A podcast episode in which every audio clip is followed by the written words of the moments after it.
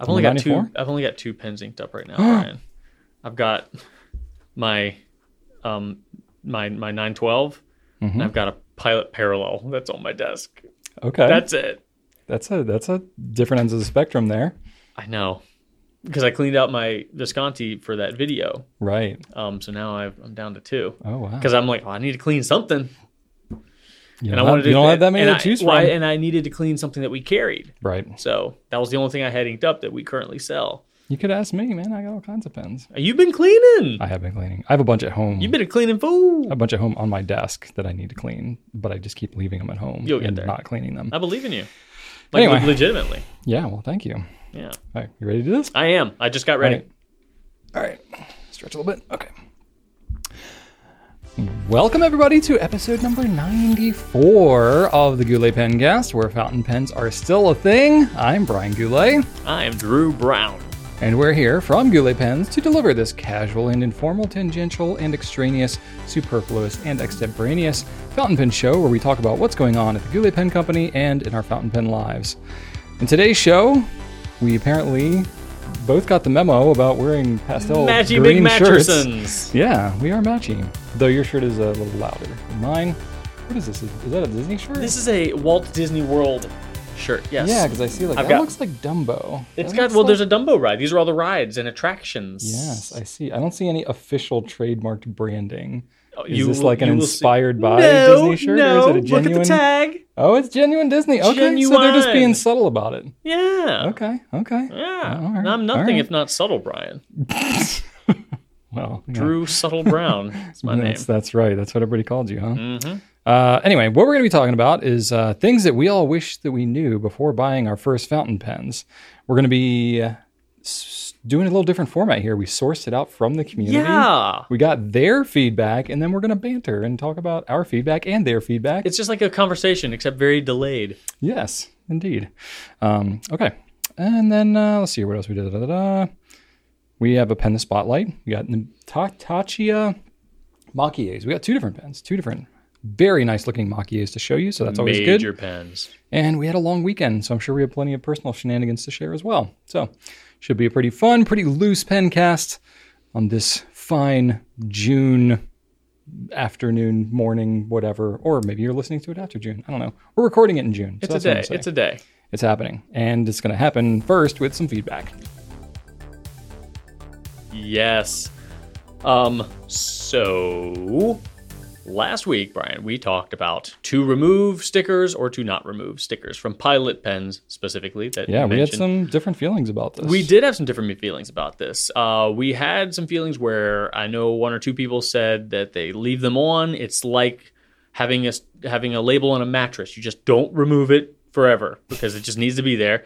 Um, Okay. some, someone said that they appreciate having if they have multiples of the same pen with different nib sizes. I think you brought that up too. That it's beneficial to have it Mm-hmm. Labeled. helpful. Yeah. But by far, by far, the overwhelming majority was no stickers. Get them off. And two people actually quoted me because I think I, I said last week, "The sky is blue, coffee is delicious, and take your stickers off." So uh, that, that seemed to resonate with some people. I forgot that I said that, but having it written down, I'm like, that is wise. Seeing it written down when someone else types, I'm like, that that is Mm. Yeah. that is a good thing to say. See, as soon as you started, you started out those points so strong, I just tuned out everything you were saying. I was like, "There's, there's Ah. no, you're not going to convince me of anything." Bah here, so- humbug. I'm just kidding. All right. And then Crazy Bird Nerd says Canadian here. Smoke was definitely the fires in Quebec. We had it pretty bad in Ontario too. Sorry about that. So It happens. I I don't know if Crazy Bird Nerd is being like uh ironically Canadian here because Like apologizing Yes. for it. Yeah, they're known to be very apologetic. do you think they're being serious about saying I'm sorry for wildfires blowing smoke into your country? Probably. Oh my goodness. Well, crazy bird nerd, it's okay. I am sorry about your country actually burning. y'all are the ones on fire, so yeah, we're, we're Oh sorry that goodness. happened. Too kind. We didn't do it to you, so we're not sorry in that way. Not this- but not we this are ti- not sorry. this time. We're sorry that it happened to you, or is happening to you. Yeah. All right, and then Dan says uh, in quotes, um, my quotes, "Yes, notice me. Think my shirt is cool, but don't talk to me about it." Dan says, "Yes, I'm the same way. Thanks, Drew. I feel so seen, but you know, see me, just don't talk about it." So he wants to feel seen, but don't actually see Dan. Okay. what kind of a group or a club would you create of people that I don't know. like, Like, to be seen but not talked to? It would not be a very social group. I don't feel like, well, like. see, like, um, well, here, uh, jo- Jolien uh, also, re- you know, agreed with me here. I totally understand Drew about not wanting people to talk to me about my clothes. Just ignore me, or just shortly say something like "nice shirt" and move on.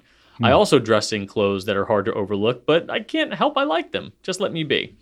Um, I feel like there's a there's a good amount of introverts that like might color their hair very ostentatiously, yeah, but just because they want to, not Sure. because they want they don't want the attention. yeah, yeah, yeah. So it's kind of weird. Um, I think that Hmm. I it. there is a certain, you know, uh, immediate reaction to say, well, that person wants to be noticed, but that's definitely not always the case.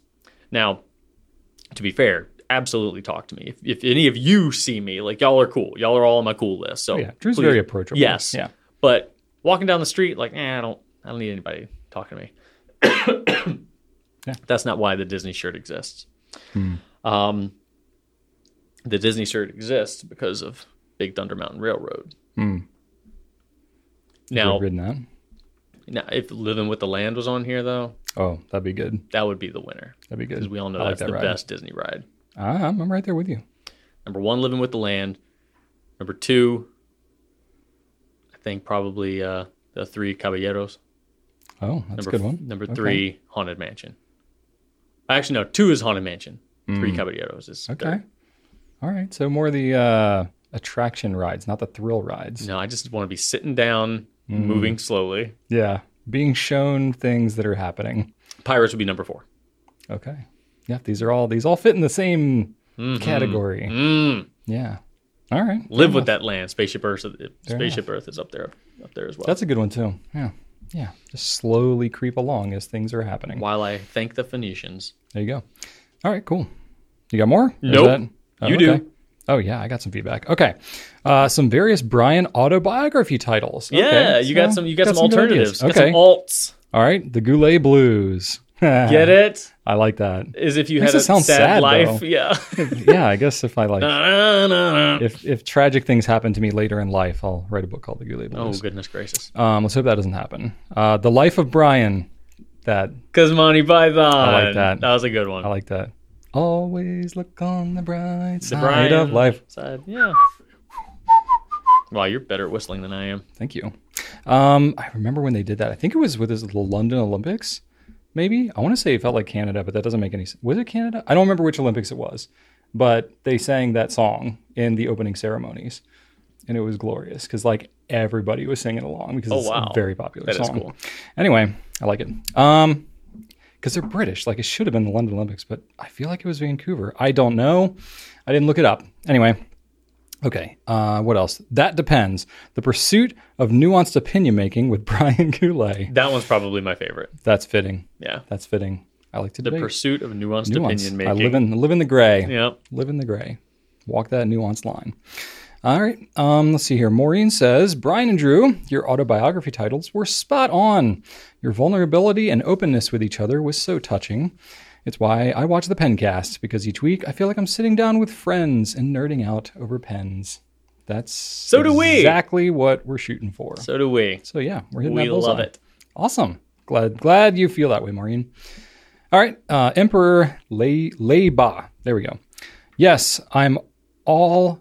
I am all here for Brian's fantasy book. Oh yeah, Oh yes. I would love and to read that. wizard did the things. and it would totally become a bestseller. please. I would Oh totally read gosh. Yes, yes. Brian's fantasy book where he has never read a fantasy anything. So yeah, I'll have to add that. The that knight and list. the wizard had Yeah. horse adventure The- riding the, yes, times right. with That's dragons. Right. The horse person came and attacked the village full of villagers, Oh. Good. and the villagers fled. Ooh, they did. Yes. Oh, gracious. dramatically. Oh, Yes. Mhm. And they went to seek out the oracle. the oracle. Yes, the, oracle, could help. Mhm. Definitely. Yes, and the oracle Mm. said, "You have to find the crystal Oh, gotta find the crystal that has the magic powers." Because the magic powers of the crystal will fend off the, horse person invader. Mm-hmm. Does that sound, sound about right? Mm-hmm. Yeah, Oh yes, it's fun. you're the next Tolkien. it's fun. Yeah, I think I could be. Yeah, for sure. Yeah. All right, this ne- this last one we need to do a little bit of a role play. Okay. All right. So GV0861 says that I say, mm. safe question. How wet is water?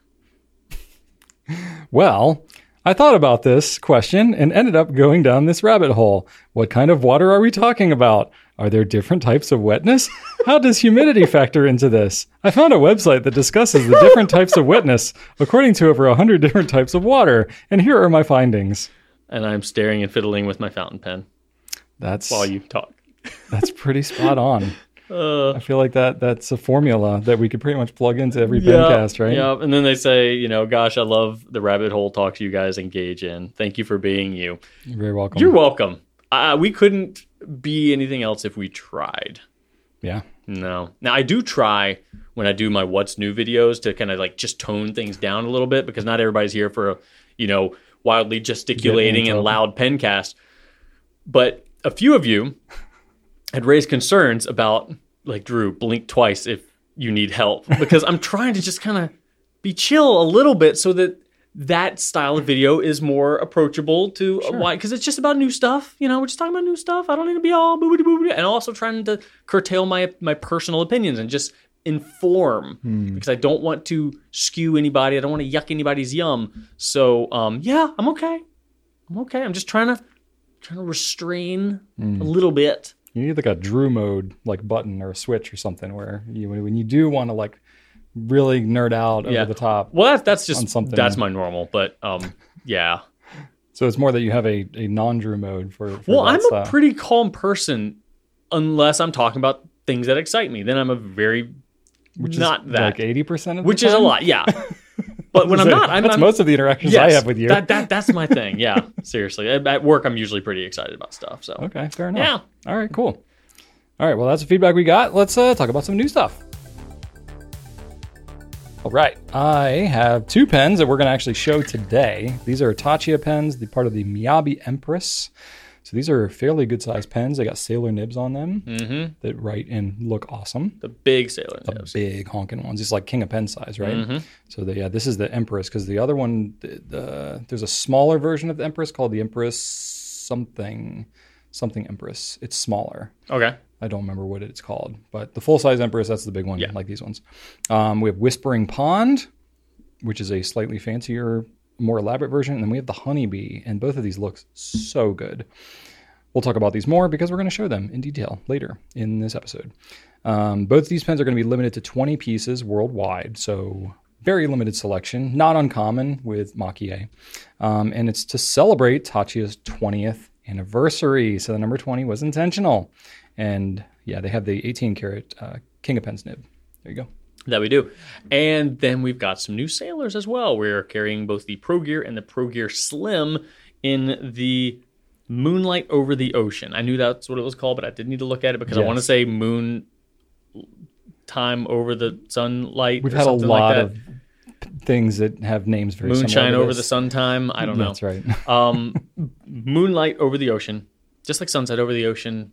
Anyway. yeah, it's part of the Over the Ocean over the ocean series, series, I guess. Yeah. Yeah, so we've got Pro Gear, Pro Gear Slim. It's a yellow and an orange, and the orange is a bit of a sparkly um, sort of plastic. So it's a very Yeah. pretty pen, very sunsetty, um, or moonsetty in this case. I don't know. It looks just pretend it's a sunset, and it looks way better. Um, and Yeah. then uh, 260 for the Slim and 360 for the full size Pro Gear. And those are uh, available now when you're watching this. Also, what might be available now when you're watching this, but we'll get into this more in detail next week, is the Kakimori um, stainless steel dip nib. That's a new product for us. Um, it's uh, probably going to have been launched by time this publishes, but uh, we don't have one here, and uh, we Yeah, they just arrived like they a just couple, ar- couple hours they before we started Filming. they arrived, so they're going to launch. We just don't have a picture to show you or anything. Yeah, so we need we need to play with them. Some we'll we'll we'll show you next week, but uh, you know, check it out on our website. They're pretty cool. Interesting. Um, all right, that's it for new stuff. All right, we're gonna get right into Q and A. Look at this. We're like making like record time in this pencast. Oh my god! Well, last week was two twenty, so you know. Yeah, we definitely we right. talked a lot, and we might talk a lot in this one. So yeah, let's do Q and A. All right. So what I did was Yeah, you- pose, pose you- a question to the Instagram Goulet Pens followers. The, The, Instagram. The Instagram Okay. Goulet Pens followers. I was, it was the dot dot dot. Okay. The Instagram Goulet followers. Oh, okay. Okay. Gotcha. Yeah. You know, the Instagram is. And I said, what's one thing that you wish you knew before you purchased your first fountain pen? Mm-hmm. And I got a lot of great responses. And a lot of the responses were duplicates. So we had a lot of people that had the same thought. Like, I wish I knew this thing Mm. um, before I bought my first fountain pen. So I wanted to kind of share some of those. Um, and uh, we could just talk about them. Like, did do we feel the same way? Do we wish that we would have known this thing? Have we heard this before? Why do we think this is such a common thing that people wish they knew?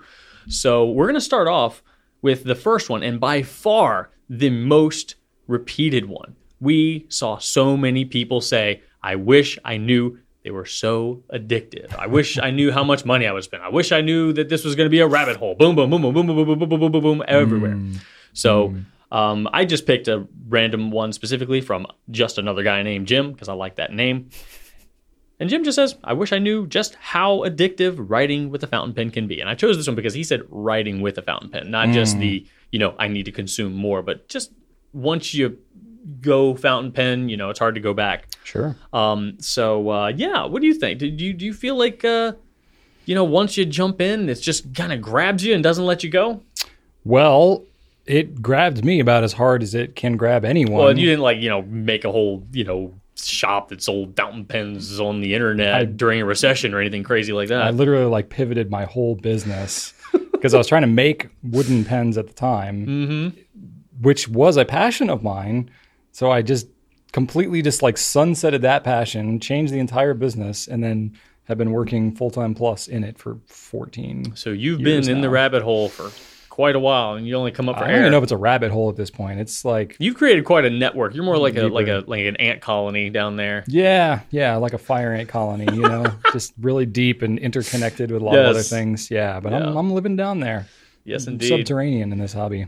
So I don't know, like I wonder if people really mean it when they say, "I wish I knew how addictive it could be," or they're just saying like, "Oh my gosh, I had no idea I was going to fall down the rabbit." Like they're saying Yeah, it yeah. comedically. Do they really, really wish they would have known, or Well, is think- it like tongue in tongue in cheek?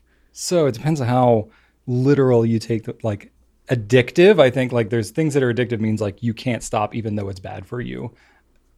Talking to other people in the pen world, very few of them have I run into where they're like have no self control. They're mm-hmm. you know bankrupting themselves because they have a compulsion to buy fountain Yeah, pens. I don't think it's I that. th- it's a very lighthearted, I think, gesture. Addiction. Yeah, it's not an actual like, you know, DSM defined like addiction that you need to seek professional help for. right. You know. Yeah, I I think, we so. joke about that, but you know, that's not the It is, it is, there is something that does when you write with a fountain pen and you do I guess it certain people write with a fountain pen and it's it, it shifts something in their brain and then certain people write with Yeah. it they're like oh okay that's interesting and they move on but Yeah. the people that write with one and realize that it is the way they want to write going forward Mm-hmm. um yeah I guess it is a It's, a more like a- it's more compelling, I would say. compelling is a like they're word. compelled to write with a fountain pen. Yeah. Not that like they'll have a panic attack if they don't have a fountain pen and have to write with something else.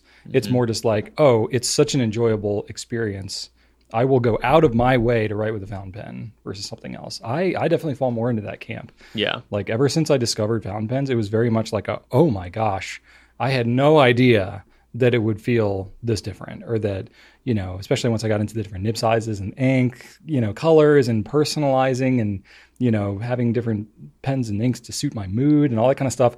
It was just like, oh, this is so much better of an experience. I like, I basically just never looked back. yeah I wish I had had it earlier in my life when I was doing more writing my gosh, how much more would I have enjoyed school So if I'd like more. had these cool pens to like tinker with and you know to make the act of writing more enjoyable? That would have helped a lot. a lot And faster and too. When I was I was more or less living in on my own when I lived in Raleigh for two years, Hmm. and like I wrote a lot for school at that point as well, Hmm. and didn't know a ton of people. Like that that would have been such a nice thing for me to have. And Hmm. then during some of my you know unfortunate office jobs, you know I did a um, you know administrative assistant job, I did you know a legal job. like those would have been so much m- more. yeah. int- oh my gosh, Definitely. I could have I could have sat there, played with my inks and my pens, and Mm-hmm. it would have completely changed stuff. I, I, it would have really really shifted things. So yeah, I do wish I could go back in time, but I definitely get like I'm not going to want to, you know, invest any money in a non fountain pen writing experience any longer. Yeah. Like this just makes more sense. Like why not do why not write in a way that is more enjoyable? So yeah, I, I totally get that. I just I wonder you have you found that there's a certain type of person that's a little pre-wired to kind of being bit by the bug, like having that first writing experience and then Oh, being yeah. like, okay, this is what I'm going to be doing from from here on out. Do you think that person always needs to be a person that previously has had kind of like have has been particular about their writing instruments?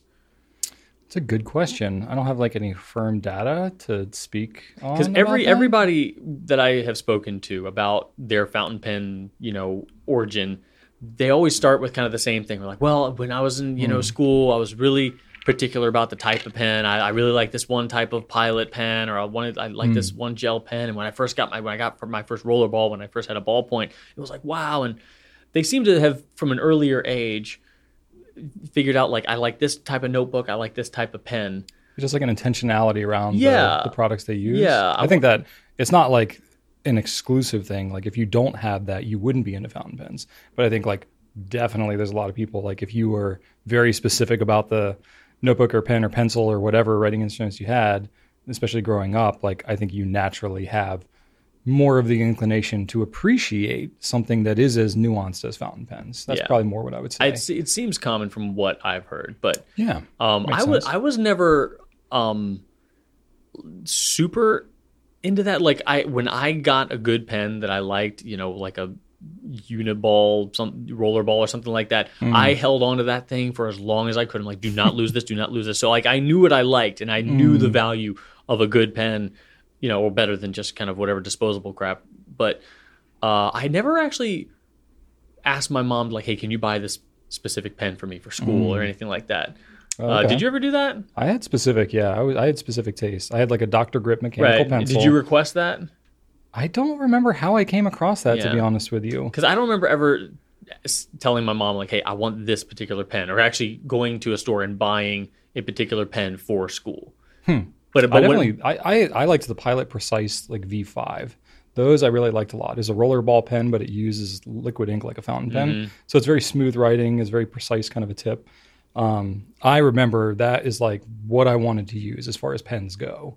So I I think I naturally had more of an inclination to use like smoother writing, better Yeah. like wetter writing instruments. I just literally had never been exposed to the use of a fountain pen before. So for me for me it was like I was like ripe for it. yeah, You know, and I think there's definitely some people like that. But there's other people that, you know, maybe aren't as intentional about it, but then you know, they kind of get won over in other ways and Mm-hmm. they, you know, see the appeal of it over time and stuff like that. I also wonder if everybody who said, "I wish I knew just how, you know, addictive fountain pens could be," I wonder if the majority of them already had a hobby of some kind. Hmm. Because I find it hard to believe, not doubting y'all, but I find it hard to believe that you just stumbled into fountain pens without any other hobby hmm. and was like, "Oh my gosh, this is like a hobby of mine." I bet you had something else going on that would have. Well, so this is where like it depends. Are you talking like collecting fountain pens, like getting a whole bunch of different pens and being really into them as, you know, collectible objects, or actually writing with them? They- we not gotta- that it, not that it's mutually exclusive. We got a, we got a mix of both when, when Yeah. they answered. Like I think like- that you know another guy named Jim here is talking about addictive in terms of writing, but I Yeah. think a lot of people were also saying like how much money I'd lose, how much money I'd spend. So like there was a lot yeah. of comments there's- about the collectibility. That's more about as the collecting and the kind of thing. Like my my mother-in-law, my sister, they both have a couple of pens, and they kind of found a pen that they really liked, and they just use that. They're not into it. They don't follow it. They just they really love the pen or the couple of pens that they have. And that's their writing experience, and they see the need to look no further. yeah. Even though they know that they could get anything in the world basically through me, they just you know it's they've they've solved the need that they had and you know my mother-in-law it's like she's got like wrist issues and stuff like that so like the fountain pen is better for her to be able to write without you know, having to like cramp her hand and stuff like that. And the Pilot Varsity is her pen. I buy her seven packs of the mixed colors of varsities and just I keep feeding them to her as she needs them. Those great with like pen. a Clairefontaine notebook, it's everything she wants. She literally doesn't want to hear of anything else. She's got what she needs and she's happy with that. My I sister, wonder if yeah, I would be that way if I didn't work here. It's a good question. I don't know. Yeah. What 'Cause- would 'cause we it- be like? In, Because I'm like that way with watches and knives. I've got my three, and I've got my three. And then- Mm. Yeah. so I, I do wonder if I would have just I think like, that's okay. and I already only ink up three, so I, I wonder Mm-hmm. because I have found some pens, and I'm just like, this is all I need. Like when I Mm. finally got you know my E95S, and when I finally got my Stargazer and my 912, I like Pilot. Um, I was like, you know what, this is good. This is the only. But then I also feel that way with the next new thing. Mm-hmm. So I don't know. Maybe I wouldn't because every time I get one, I'm like, oh, this is the, this is all I need. If I could just have one pen, it'd be this one. You know what? If I could just have one pen, it'd be this one over here. Ah, this one that I just got. This is the one. So So, well, I think I think the best indicator of future behavior is past behavior. So, how many interests and hobbies have you had where you get one or two or three, you find something that's good, and then you just stick with it and then move on? hmm.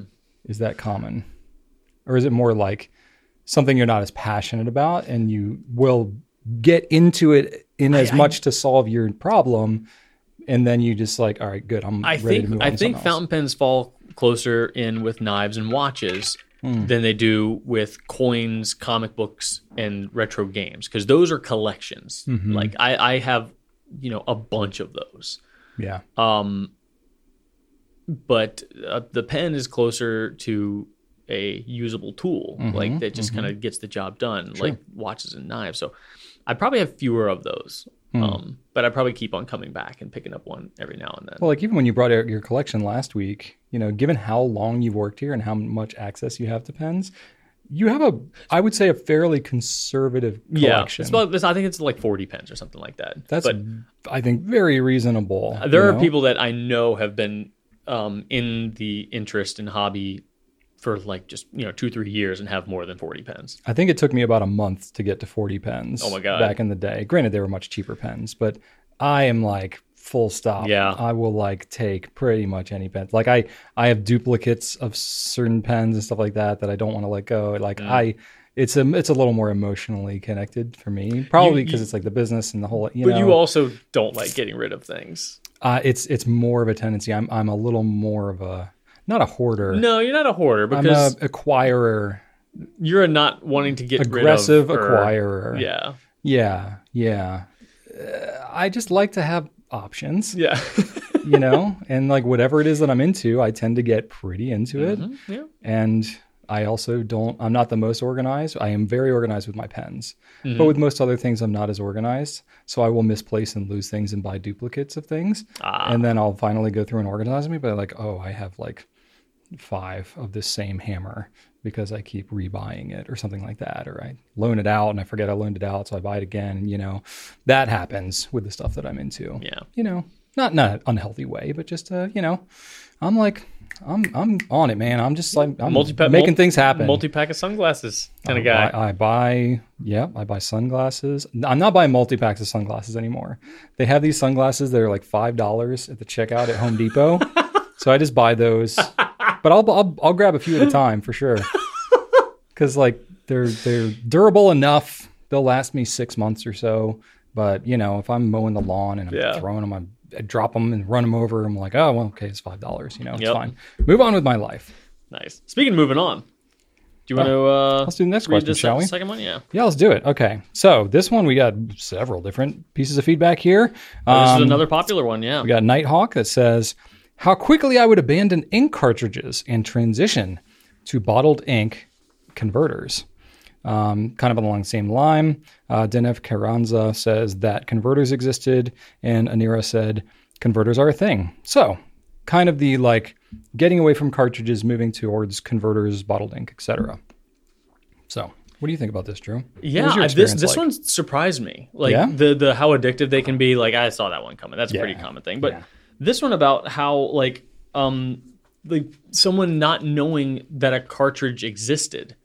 Um, I was like, oh really? Or that a converter existed. Co- converter, yeah, because So they're just using cartridges. yeah, or like Yeah. just you know that converters are existed, converters are even a thing. Um, Hmm. So that makes me wonder, like, a is there something we could be doing as people who work for a fountain pen company to make sure that people out there know that converters are a thing?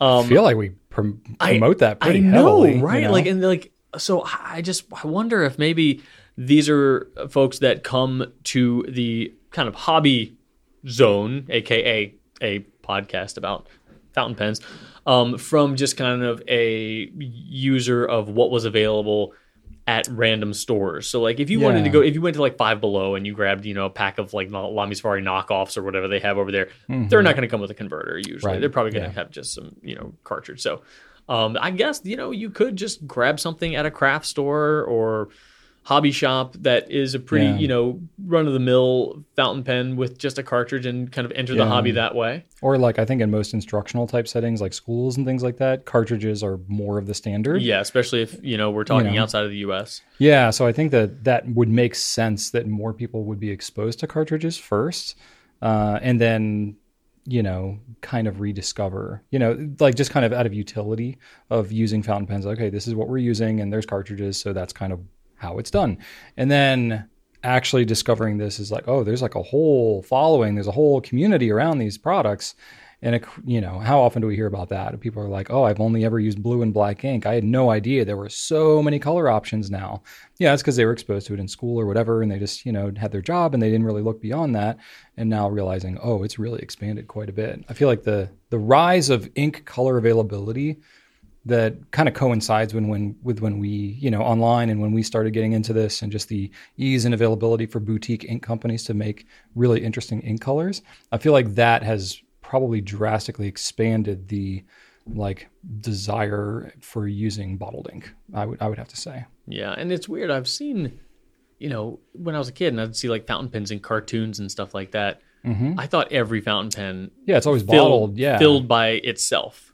You know, because they always depict like the old fountain Mm. Like pens vacuum that, filler that the cartoon type, character yeah. can squirt in someone's eye, right? Right, yeah. Like they actually like just use a lever and just like eject it as though it's some sort of super soaker water gun. And uh, Oh, I mean, like my my dad has told me like he used fountain pens in school, and they totally did that. They use them like squirt guns, which is probably why a lot of schools got away from using with bottled with ink. ink or water. With ink. Oh my god! Oh yeah. Oh yeah. Yikes! Well, he was he was he had some wilder times in his younger days. Oh my God. But yeah, it was not on. Non, I mean, you figure you give a classroom full of kids, you know, fountain pens Lever with bottled ink, and ink's Yeah. going to get places. Yikes! You know. So I never knew. I've never actually tried to like you know get any distance with uh with one of those. I don't know. Uh, my my father in law says that what they used to do is take and flick them. Yeah. so just kind of take and flick, and it just gets some out of the. I know that's. I know that's good easy. leverage. Oh yeah, I know yeah, that's and easy. plus you can kind of flick, and then you can just like go discreetly back to like doing it, so nobody knows Oh who yeah, did it. you know that that's one of my main tests for finding out if my pen has all of the ink out of it. I'll take a paper Mm. towel and I'll just like really, you know, forcefully flick it and to see what sprays up against the um, towel. It's risky. Um, what if you lose your grip? and Fling that thing across the room. hasn't happened yet, but um, You're a braver man than I. well, You can just touch the nib of the paper towel, and it'll no, but like tell. when you but you're, you're when you're forcing it, you get stuff from like back there. Like you really bring everything to the front. Like I can touch it and not get anything, but then like I flick it's like it. hawking up phlegm. Yeah, you know, exactly. that oh God. Brian. Yeah. Um, wow. I'm trying to think of what else. I'll you- touch you it to the paper, the the paper towel, and not get anything. But then I'll flick it, and I'm like, oh no, there's some, some stuff in there. Really? Yeah. I haven't tried flinging it. Now please don't leave me responsible. Don't do this you. technique. This is a terrible technique. It's not terrible. This is just Drew's thing. It's thing. very effective. Yeah. Um, this is but- officially not recommended for you to try it. Uh, but whatever. If you look up to Drew and want to model his example, then sh- well, shame got- on shame on you. You're gonna have a lot of hard. le- bigger you're gonna have a lot of hard lessons to learn in your life. But you know, it's it's weird because I can't relate to this one because I have always known that converters were a thing. You know, the first pen I had was in 2011 when I got the AL-star, um, and you were like, you, were, "Hey, you were working here. Yeah. you need to learn about fountain pens. Here's what a converter is." So I was like, I just can't imagine someone not knowing about a Yeah. converter. You, you had an atypical introduction Very to the fountain pen atypical experience. yeah. But I don't. The weird thing is, I don't like most of the people that I know learned about fountain pens starting to work here. So yeah, um, yeah, I guess I need to talk to more people about uh, different origin stories. I just always I think a lot of it, a lot of it has to do with what you're exposed to you know, earlier on. Yeah, because it might be you know a uh, a time period thing. Like when did you get into fountain pens too? Right. Because if you got into fountain pens anytime within the last like twenty years, I'd say converters are coming with a lot of pens. Pretty much, especially you know, in the U.S. Yeah, yeah, pretty much anything over fifty dollars uh, has a converter in yeah, it. most often. Yeah. Um, so you know, even steel nibs, everything. So Well, there's a time when we barely carried any cartridges because it was really all about the bottled ink. Yeah, us. if anything, I would say that cartridges have become more popular, which is weird know if it's because more popular. we're selling think- more of them. I think we we are selling more than we used to. It's uh, bottled ink still way outsells Oh, of cartridges. I think there are some cartridges that are more, or sorry, there are some inks that are more available in cartridges that didn't used to be. Think about like Oh. Iroshizuku and you know Diamine and various other things.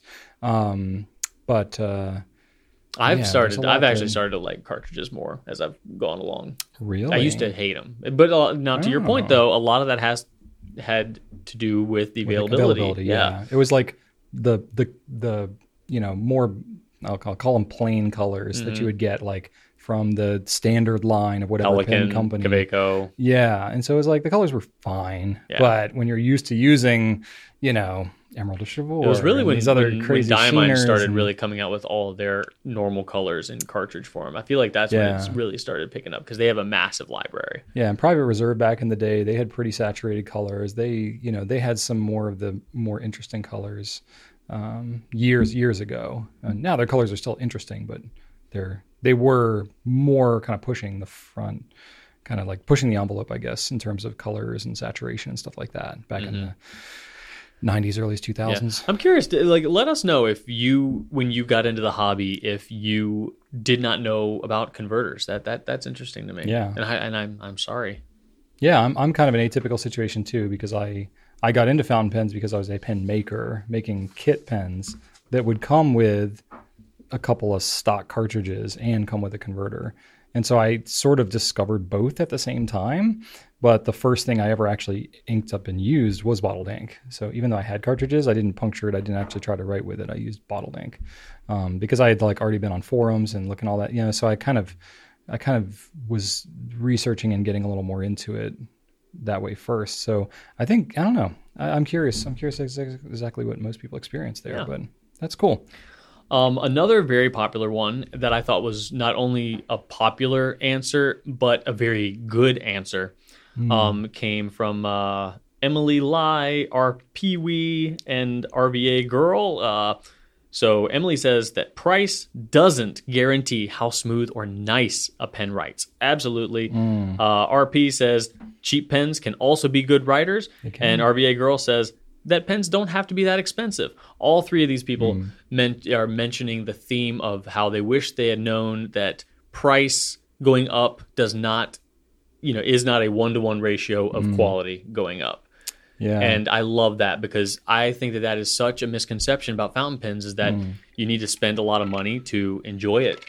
Um, And that if you do spend a lot of money, that doesn't equal, you know, an equivalent in quality. Right, especially writing quality.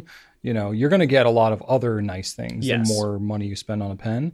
But mm, you know, the law there's a very steep law of diminishing returns, especially when it comes to writing quality. Um, especially today, I will say it was different back in the day. You know, like way back when, talking decades ago, steel nib, like the alloy of steel was not as good. There definitely was more machines, not as much handwork, like that type of stuff. There was a pretty big difference between steel nibs and gold nibs. Gold nibs is where it was pretty much the standard. Gold was a lot cheaper too, so it was pretty much like uh, most of the effort went into the gold nibs, and the, the steel nib pens were like really the the mass produced cheaper pens. Yeah. Um, so it was there was more of a difference. Uh, You know, fountain pens are around for 150 years, so you kind of got to look at some things on a like longer timeline. You know, especially if it's you got people who have used pens since the 50s or 60s or whatever. You know, who might be on some forums and contributing some of the conversation out there in the community. You know, some of that might be like how they experienced it when they got into pens and some things just kind of get recycled and you know told you know like the difference between steel and gold i feel like that has really narrowed quite a bit you know, there's not as much of a difference now in terms of quality as what even before, you know, we when we first got into it. Yeah. You know, there were good inexpensive pens, but I feel like now it's even more ubiquitous. Um, yeah, the gap the looking at- gap in quality is narrowing. yeah, even just looking at a company like JoWo, it's like how many more pens have JoWo steel nibs now than what they used to be, you know, oh man, 10, it used to 12 be only, years ago. only Edison we had. Yeah, and they were they were the you know one of the one of the first to really have them uh, here in the U.S. and and it's a lot more available and you know so I think it's uh, I think it's good to to not assume and also just like fountain pens for a while I feel like especially in like the 90s and early 2000s there was a lot of limited editions you had like Montblanc and these other brands that were like more kind of pushing them as a status symbol Cross. yeah, which kind of fed into the, you know, you have to spend a lot of money to have a nice pen kind of a thing. But then I think that that's really changed in the last decade or so. There have been so many more like really good, inexpensive pens, even from big companies like Pilot coming out Yeah, with like, you- the Metropolitan. Well, you just mentioned the, the varsity. Like, Yeah, you- varsity. You, can Yeah. enjoy a fountain pen experience using a varsity. Like, it is a pleasant writing experience. for sure, for sure. So yeah, That's less than five dollars. Yeah, it's it's you know it's sort of like I don't know if you buy clothing, like if you buy a pair of jeans, like you don't have to spend a lot of money to get a very good wearable pair of jeans. If you do spend a lot of money, there are going to be some things that maybe you like more. Maybe somebody who's not as into jeans would not even really be able to tell the difference. You know, it's it's kind of like that. It's like it's like anything else really. The more money you spend, the usually it's just the more specific you get about your the nuances of the product and what it has. And, if what, what it's made thing- of, where it's made, yeah, what the it what's, theming of it, what's used the rarity, yeah, the rarity of the material, stuff like that. Um, but that doesn't mean that everybody's going to be into it. So yeah, No, and I think that's very good. I think that um, one reason, a reason that a lot of folks uh, tend to be disappointed with their Grail pens, you know, stuff that they've saved up for so Mm-hmm. long for, and you know, spent hundreds of dollars on, hmm when that pen performs on paper the same way, sometimes not the same way, even worse than Mm. you know something that they paid you know three hundred dollars for Mm. rather than eight hundred dollars. It's it's it's it's tough to kind of consolidate that and Mm. reconcile that and say why, why is this the case? You know, and even if even if you know that okay, this eight hundred dollar pen, eight hundred dollar pen that I bought that I saved up for you know years for is expensive because it's made of you know celluloid or something like that yeah, like it's still in your mind you think it should write like $800 worth better Yeah, like three times better than the three hundred dollar pen or whatever. yeah that you but like this Yeah. this this one i think is one of the answers um question three here Yeah. uh, or answer three one of the best ones that i do wish. Before anybody bought their first fountain pens i i would put out there to to, to, to gift everybody this realization yeah, Um, with obviously, knowing a converter exists is definitely. I would let them know that too. you but can this, get cheap pens with converters. but this one is a really good one. I, if I picked between all five of our talking points today, Hmm. this one might be my top one that I'd like to just snap my fingers and have everybody who is about to purchase their fountain Hmm. pen, you know, to know. I think it's just a really good thing to keep in mind, and I think it's a good way to allow people to just be happy with what they have Hmm. and to know that this this can be good enough if this is what you got. And I, I think that that's really the whole point of this is just to enjoy your writing experience, and you can do that in a wild variety of ways. Hmm. Um, and then uh, yeah, I think that uh, what's your favorite like super affordable pen? oh gosh, I have a lot of them. If you wanted to go like you know less than twenty dollars, I mean, honestly, Platinum Preppy is still pretty solid. It's Platinum been a, Preppy is been solid. a good, very affordable I- pen I- for. I don't love writing with the preppy. I don't like holding the preppy. It's very light. but like but the preppy and the uh, varsity, as far as staying ready to write, Yeah, I they they beat It's out beat. they It's beat out beat. even you know some of the you know they beat out the metropolitan. Well, metropolitan's not a, under under twenty dollars, is it? Uh, not anymore. Not anymore. It was a while Um, ago, but But uh, I do like the Metropolitan a lot. yeah, I think that um, yeah, those those are exceptional. They really yeah. are. I love the Pilot Varsity too. Like I Varsity's keep talking about that. It's already preloaded with ink, especially if you're just getting into it and you're like, I don't know about these fountain pens. Mm-hmm.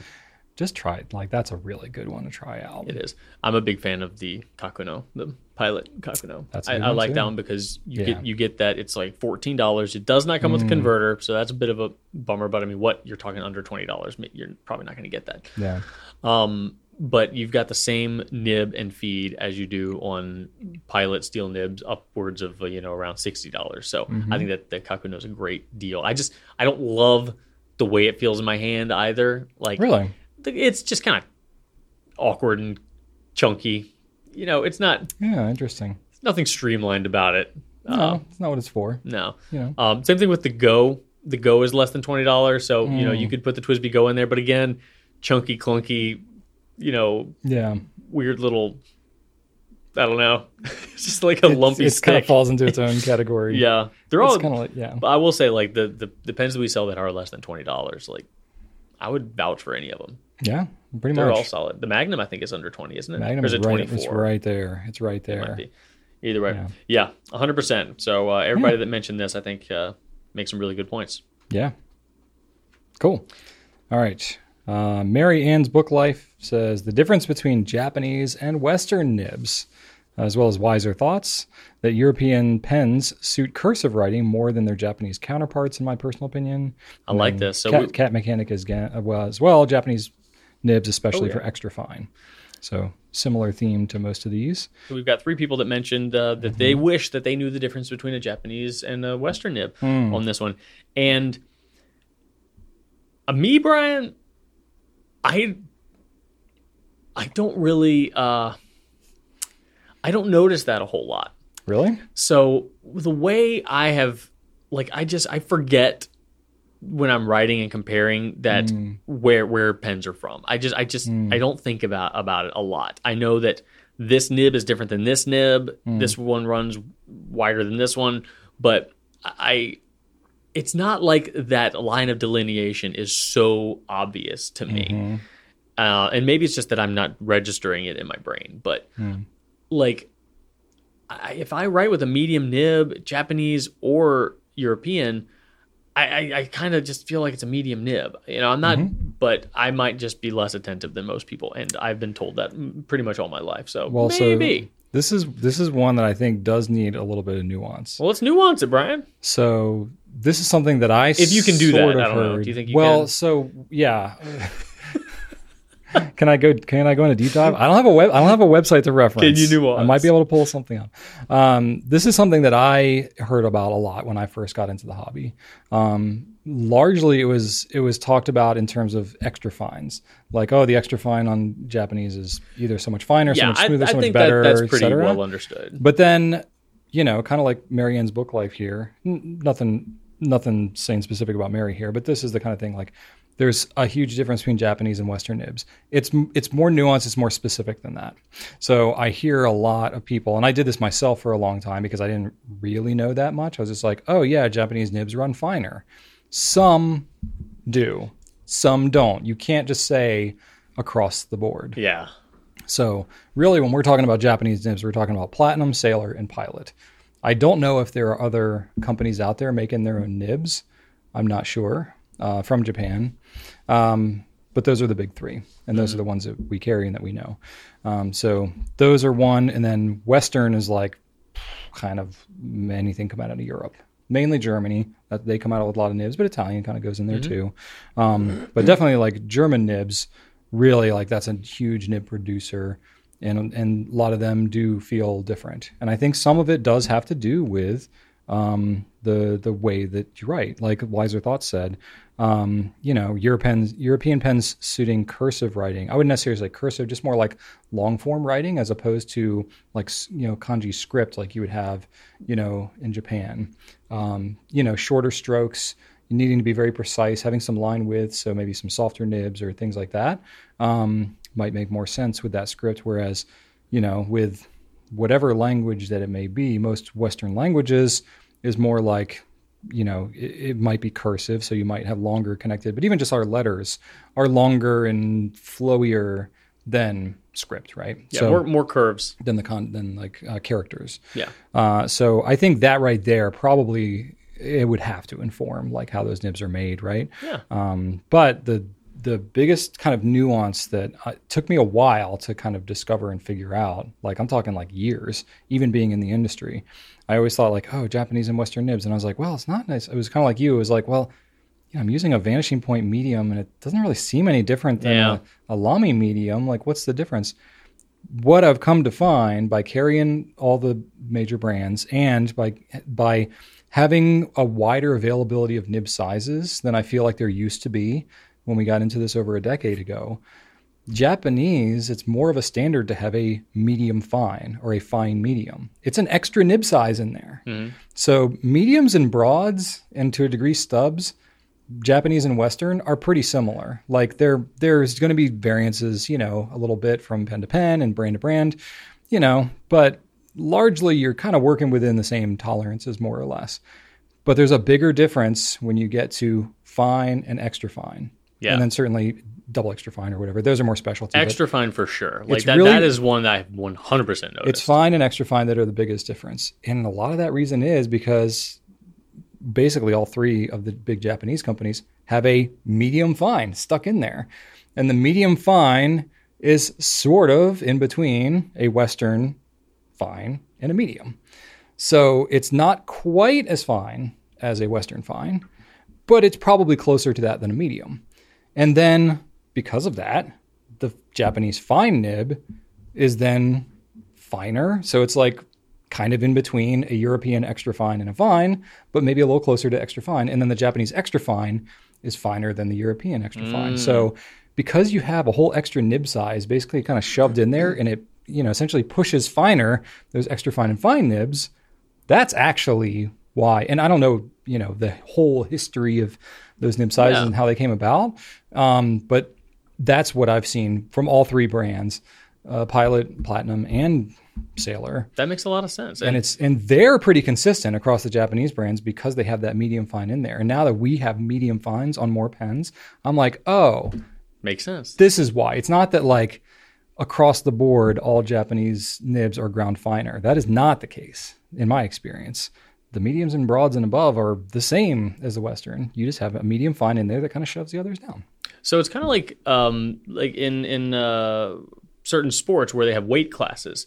If Mm-hmm. you've got one, like say boxing has five weight classes, Yeah. you know. So if you're in you're if you're 170 pounds, you're in this weight class. If you're 185, you're in this weight class. But then say you know jujitsu has only three weight classes. Yeah. Uh, there's going to be the, those three are going to cover a wider you know chunk of weights than the other weight classes where they're going to be more specific. So what is you know middleweight in one and middleweight in the other? They're going to be two completely different weights Yeah. because you just have more of them over there. I think that's that's pretty that's pretty much what I'm saying. Huh. It's kind of like that. I did not know that. I never had a, I never had that explained to me when I first got into this. I just heard and read online and stuff like that. It makes like, sense, Japanese is finer than Western. right?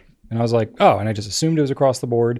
And then I was like, well, this isn't But why quite- though? Yeah, Yeah. but why? And again, I don't know who started it and how far it goes back, but it goes back further than anything I've ever experienced, which Mm-hmm. is, you know, maybe not that long, but that's from what I understand, like that's how it's been for quite some time. Yeah. So I don't know no, the there- origins there- of that, but there definitely is a uh, an extra, you know, huge difference in extra fine that is noticeable. I think you know by just about anybody. But I really have fall, fallen in love with Japanese extra fines. I really, really love fine, fine, fine Japanese nibs. I just love that it takes time and effort to get those ground down and you know uh, tuned in such a way that they are effective and comfortable to write with.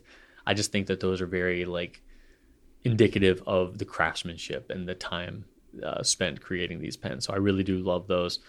But uh, I'm totally fine writing with a broad as well, and I do appreciate the consistency of you know having medium broads pretty much wherever um, you kind of know what you're going to get. But uh, that said, I have had some surprise, um, uh, uh, you know, um, maybe not. Uh, I've had some surprise German extra fines, not Italian. I've never, I've never had an Italian nib surprise me by how extra fine it was. okay. But every now and then, I'll, I'll find like a JoWo EF nib that's like, okay, that's that, that's that's pretty fine. But there, those also can be a little inconsistent as well. You know, you you go through you know twenty nibs, you might find one in twenty that's like a little more fine, but that, that's that's nice when when you do find it. Do you have anything else uh, you want to? Yeah, I was looking because I've looked at Richard Binder's site and he had a pretty good reference chart somewhere. I'm having a hard time finding it, but he basically had like taken measurements of the point size, like the tipping sizes. Um, and it did break out. You know, it kind of showed more visually somewhat of what I was describing with the different nib sizes. I'm I'm looking on his site and I can't find exactly where it is. Do you want to add that to If the I, uh, if show I can, notes? yeah, if I can find it, I will try to do that. But it basically, it gives a breakdown of, um, of the actual measurements, and then you can see like, oh, it's, you know, it's very small, small differences. But it's like you know the Western. I'm just pulling these numbers off the top of my head. The Western, you know, fine might be a 0.35 millimeters, Mhm. and the, you know, the Japanese fine might be a 0.3 or something like that, and then the extra fine might be like 0.2 or 0.23 or something. How amazing and- would it be to have like some sort of nib inspector going around all of these factories with that chart Hmm. and making sure that every medium was the same l- width, every extra fine was the same width, and you would just always know I mean, what you're getting every time you buy. Oh, Some what's tough is like these are such small tolerances. You're literally talking like tenths or hundredths of a millimeter. That's Mm. really, really small. Even if you weld on a tipping that's a 0.3 milli- millimeter, by the time you cut the slit and then you do the shaping and stuff by hand, just the variance of how long you have it. I mean, having it a couple extra seconds and grinding can change the shape of it a noticeable enough amount by the time you put ink to paper. So so what you're saying is you won't pay me to go around being Well, a nib it's inspector not- wearing a funny hat. it's just not as easy to standardize as you would probably think. Because. I wanted one of those hats that's like the really tall hat, like you'd see on like an old school like Christmas marching man, you know. with Okay. the- but rather than like that big plume right up the front, it would just be a big nib. wow. I've got it all planned out, and you just crush my dreams. There, I, I'm trying to think if there's a It's gonna be an name for that international nib hat. inspector, and I wouldn't have to do anything because I have a tool, and Why I'd just you, be why would you need a big hat and, and I'd put.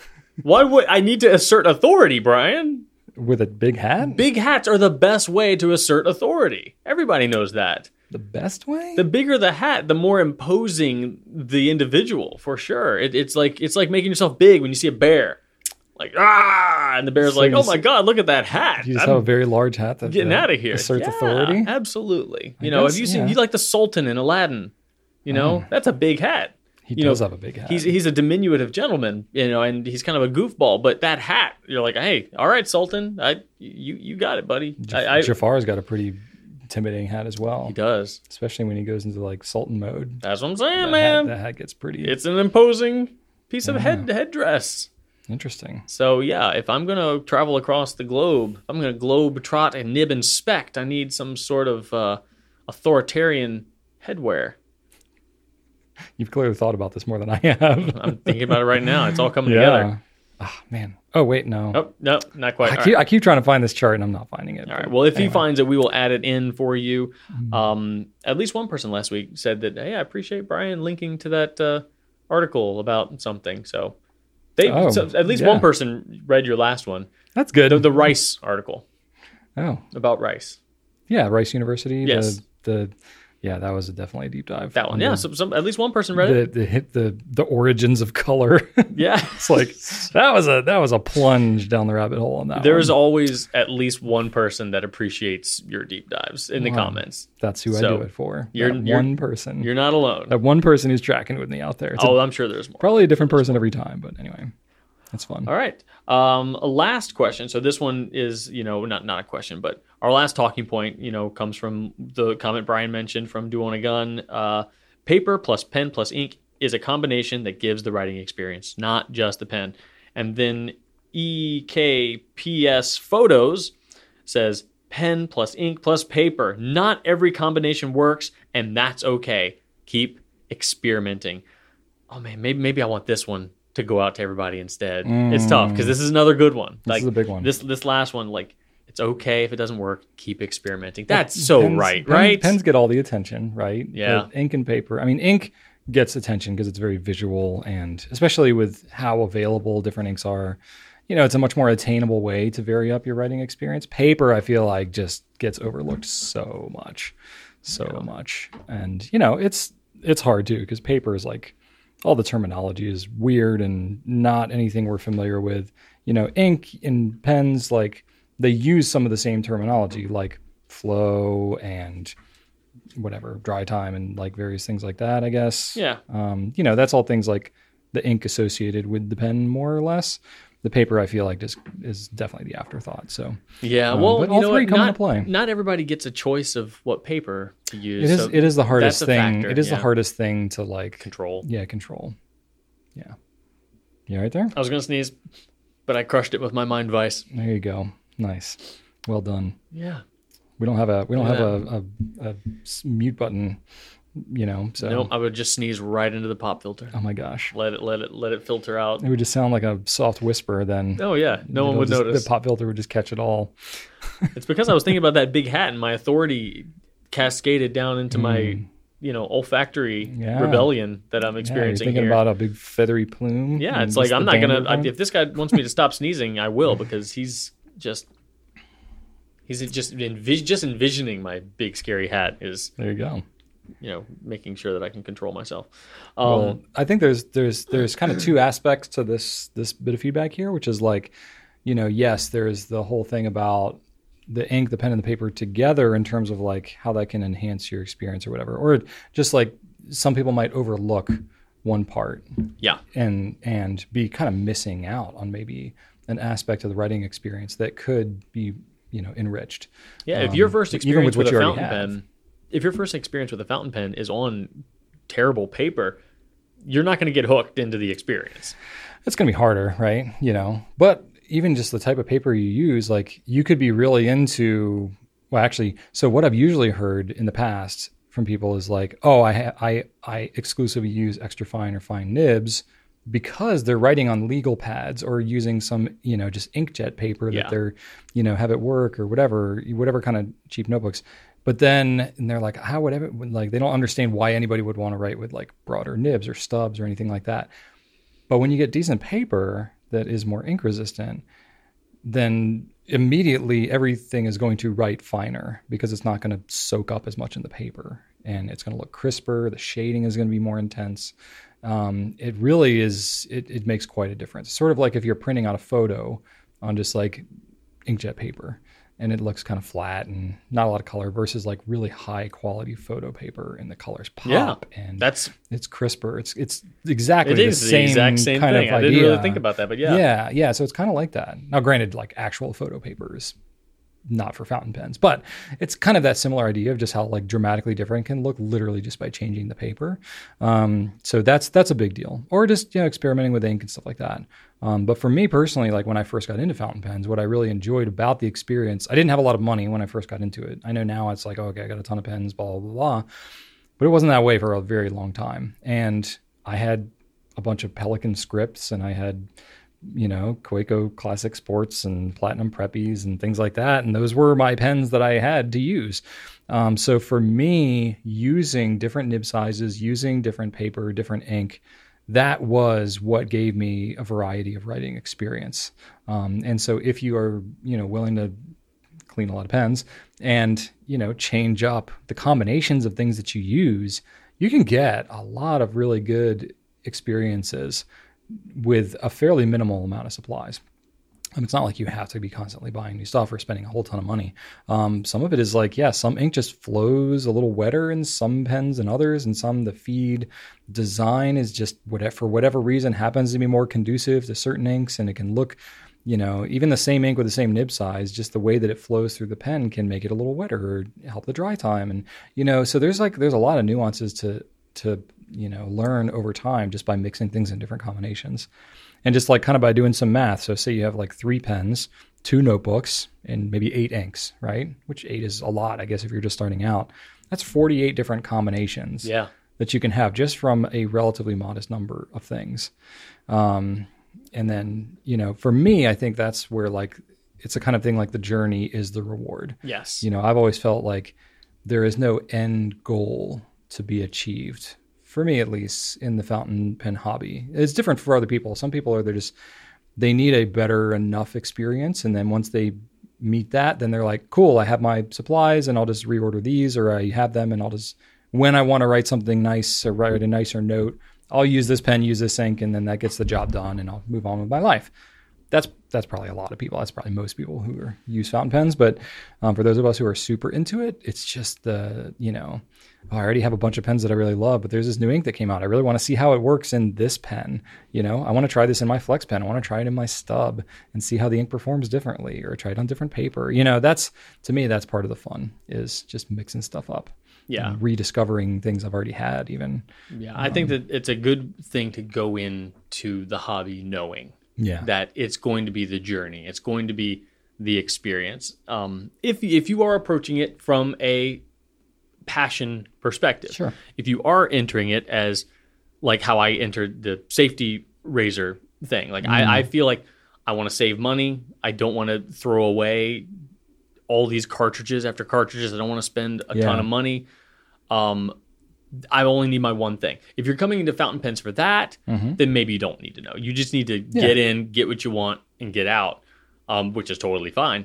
But if you're coming from you know a passion, interest, hobby perspective, mm-hmm. knowing this will make you're going to have a better time, and you know it's going to be just more rewarding more quickly, and you're not going to get discouraged either. With you do encounter a little bit of a roadblock, like mm-hmm. paper that doesn't behave well, or an ink that's way wetter than you want it to be, knowing that it's just simply okay. This is just a matter of this team that I've put together not playing super well together. I just need to put, you know, bench somebody, bring somebody else out, see how well this new team works together. And it's fun if you think of it, of it that way. Because then when you do find something, you're like, yes, and it's so exciting. It looks so good. It's just what you wanted, and then you got to go find another one.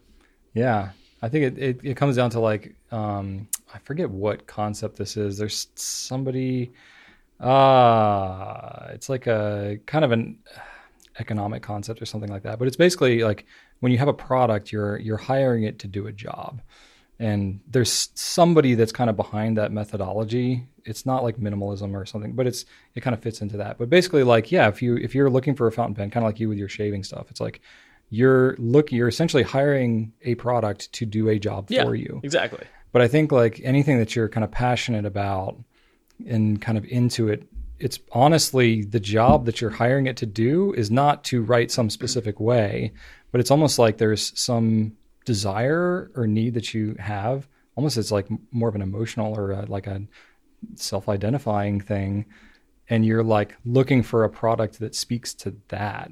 So I think it's just interesting like thinking about like what are you actually looking for this thing to do? Yeah, I think that's the way to maybe approach it. Like for me, I'm like at this point, I'm like, I don't need any more pens to do things for me. At this point, it's more of like part of who I am is a person that has a wide knowledge and can be a resource, you know, around a lot of different types of pens.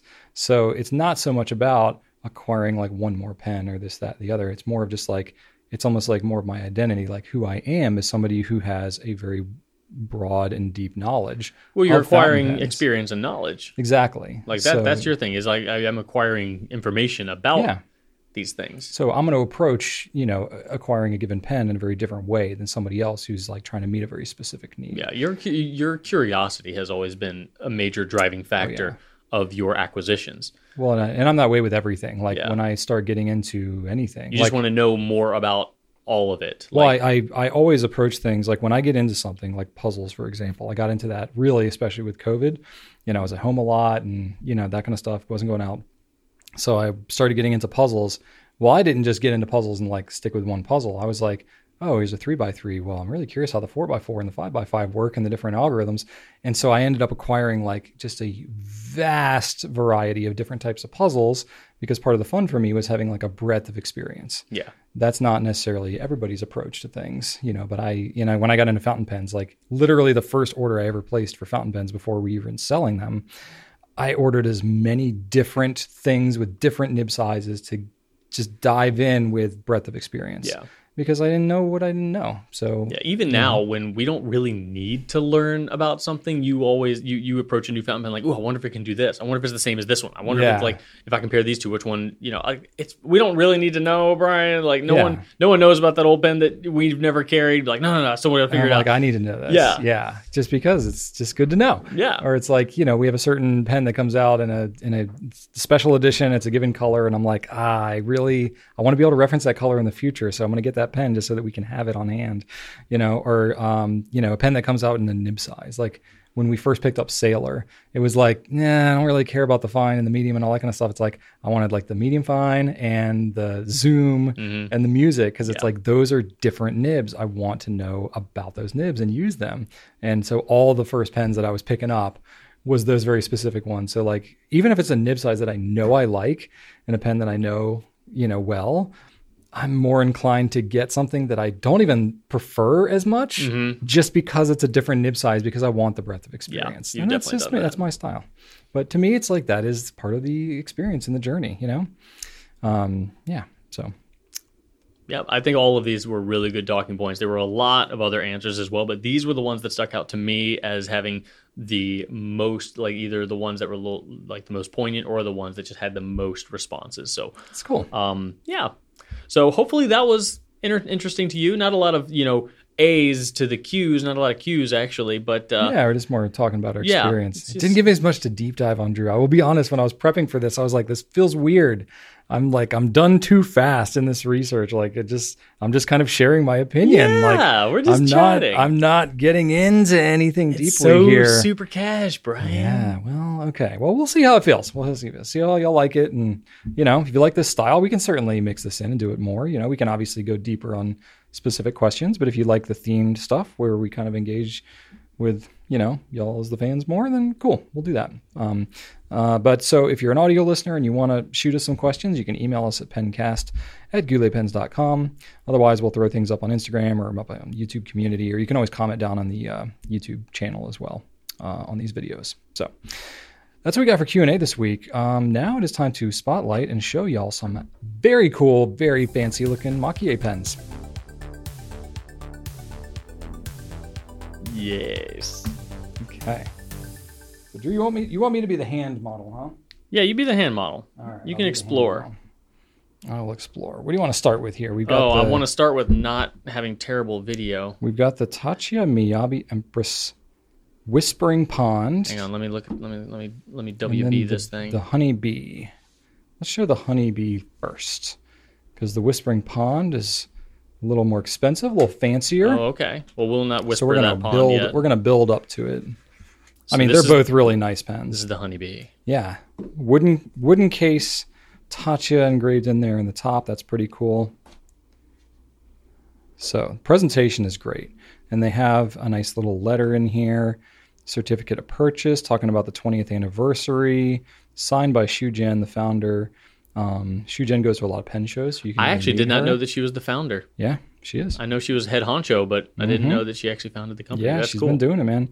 Um, and then it's got the number for the pen, so each pen is numbered, and the number is written on the well, pen. congratulations to her on the 20th anniversary. Heck yeah, it's a big deal. Uh, this got a nice little piece of paper here. I don't know. Is it blotting paper? It feels looks kinda textured. Like, it feels kind of like blotting paper. It doesn't describe what it is for, but it looks cool either way. Um, and then Taccia does this with a lot of their higher end pens, is they have these cool pen wraps, which definitely would help to protect the pen as you're carrying it around. Got some extra little cards and whatnot, talking about warranty information and stuff that's less exciting. Um, comes with converter and some cartridges. So again, this is a Sailor nib on here, so it's going to use the standard Sailor goodies. So there's a there's a relationship there that Taccia has with Sailor. Um, Sailor does not just go throwing their nibs around willy nilly No, they do not. to other companies. Um, got a bottle of ink in here as well, blue ink. And then let's get to the good stuff, right? This is the pen. So it nests in here in this little, you know, kind of velvety type material. And this pen is so cool. I don't even know how much the video will do it justice, just with the lighting and whatnot. But we have great pictures and stuff that we can also include. Um, really cool looking. It's got this honeycomb. So this is all maki-e. This is all hand painted. Um, nothing mass produced here.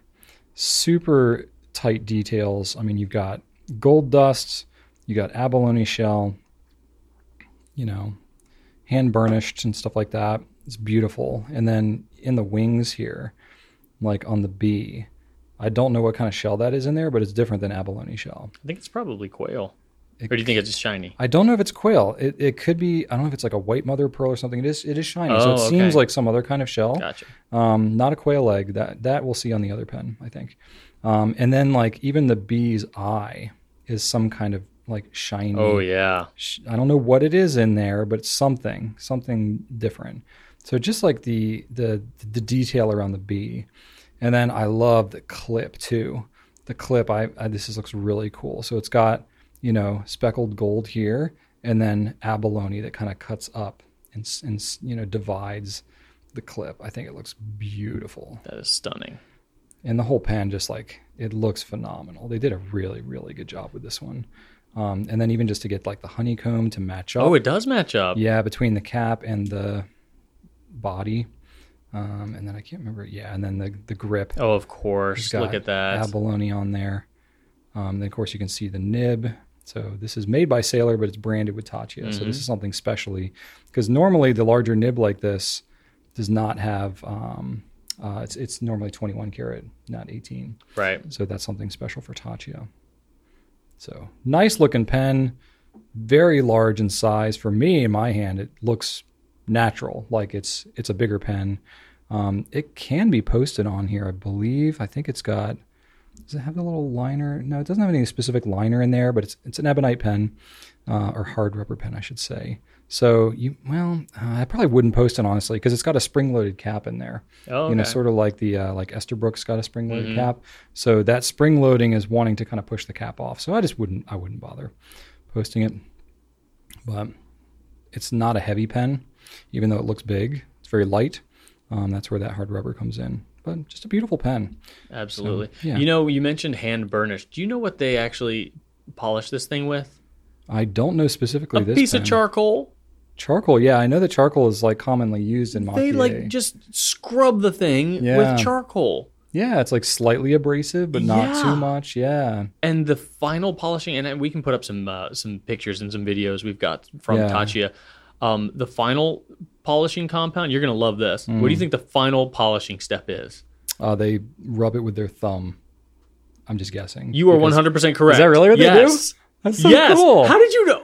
I'm like, wow. well, yes. they, they sent us they sent us like some video stuff. I haven't looked at it They yet. I know do. watch it's it. fingers. No, I joke because we always joke about my thumb. I do. Yes. Like my thumb can fix almost anything on a pen. Yes. It's like, is this spot? Should we return this? Brian's like, here, let me see it. Let me Oh, see if I can just. That's But right. Yeah. They they they thumb it out. Well, how That, about the that? final. Yes. Sounds like I should be a maki-e artist. You Oh should. God, Yeah, that's the all it magical, takes. Magical thumbs. That's all it takes. So gorgeous pen, gorgeous pen. It just looks phenomenal, especially if you're into bees. Um, I think that one is one of the best looking pens. It's I've also funny if you ever get like a fingerprint on a brand new pen and you wonder like, did my retailer touch this during a pen cast?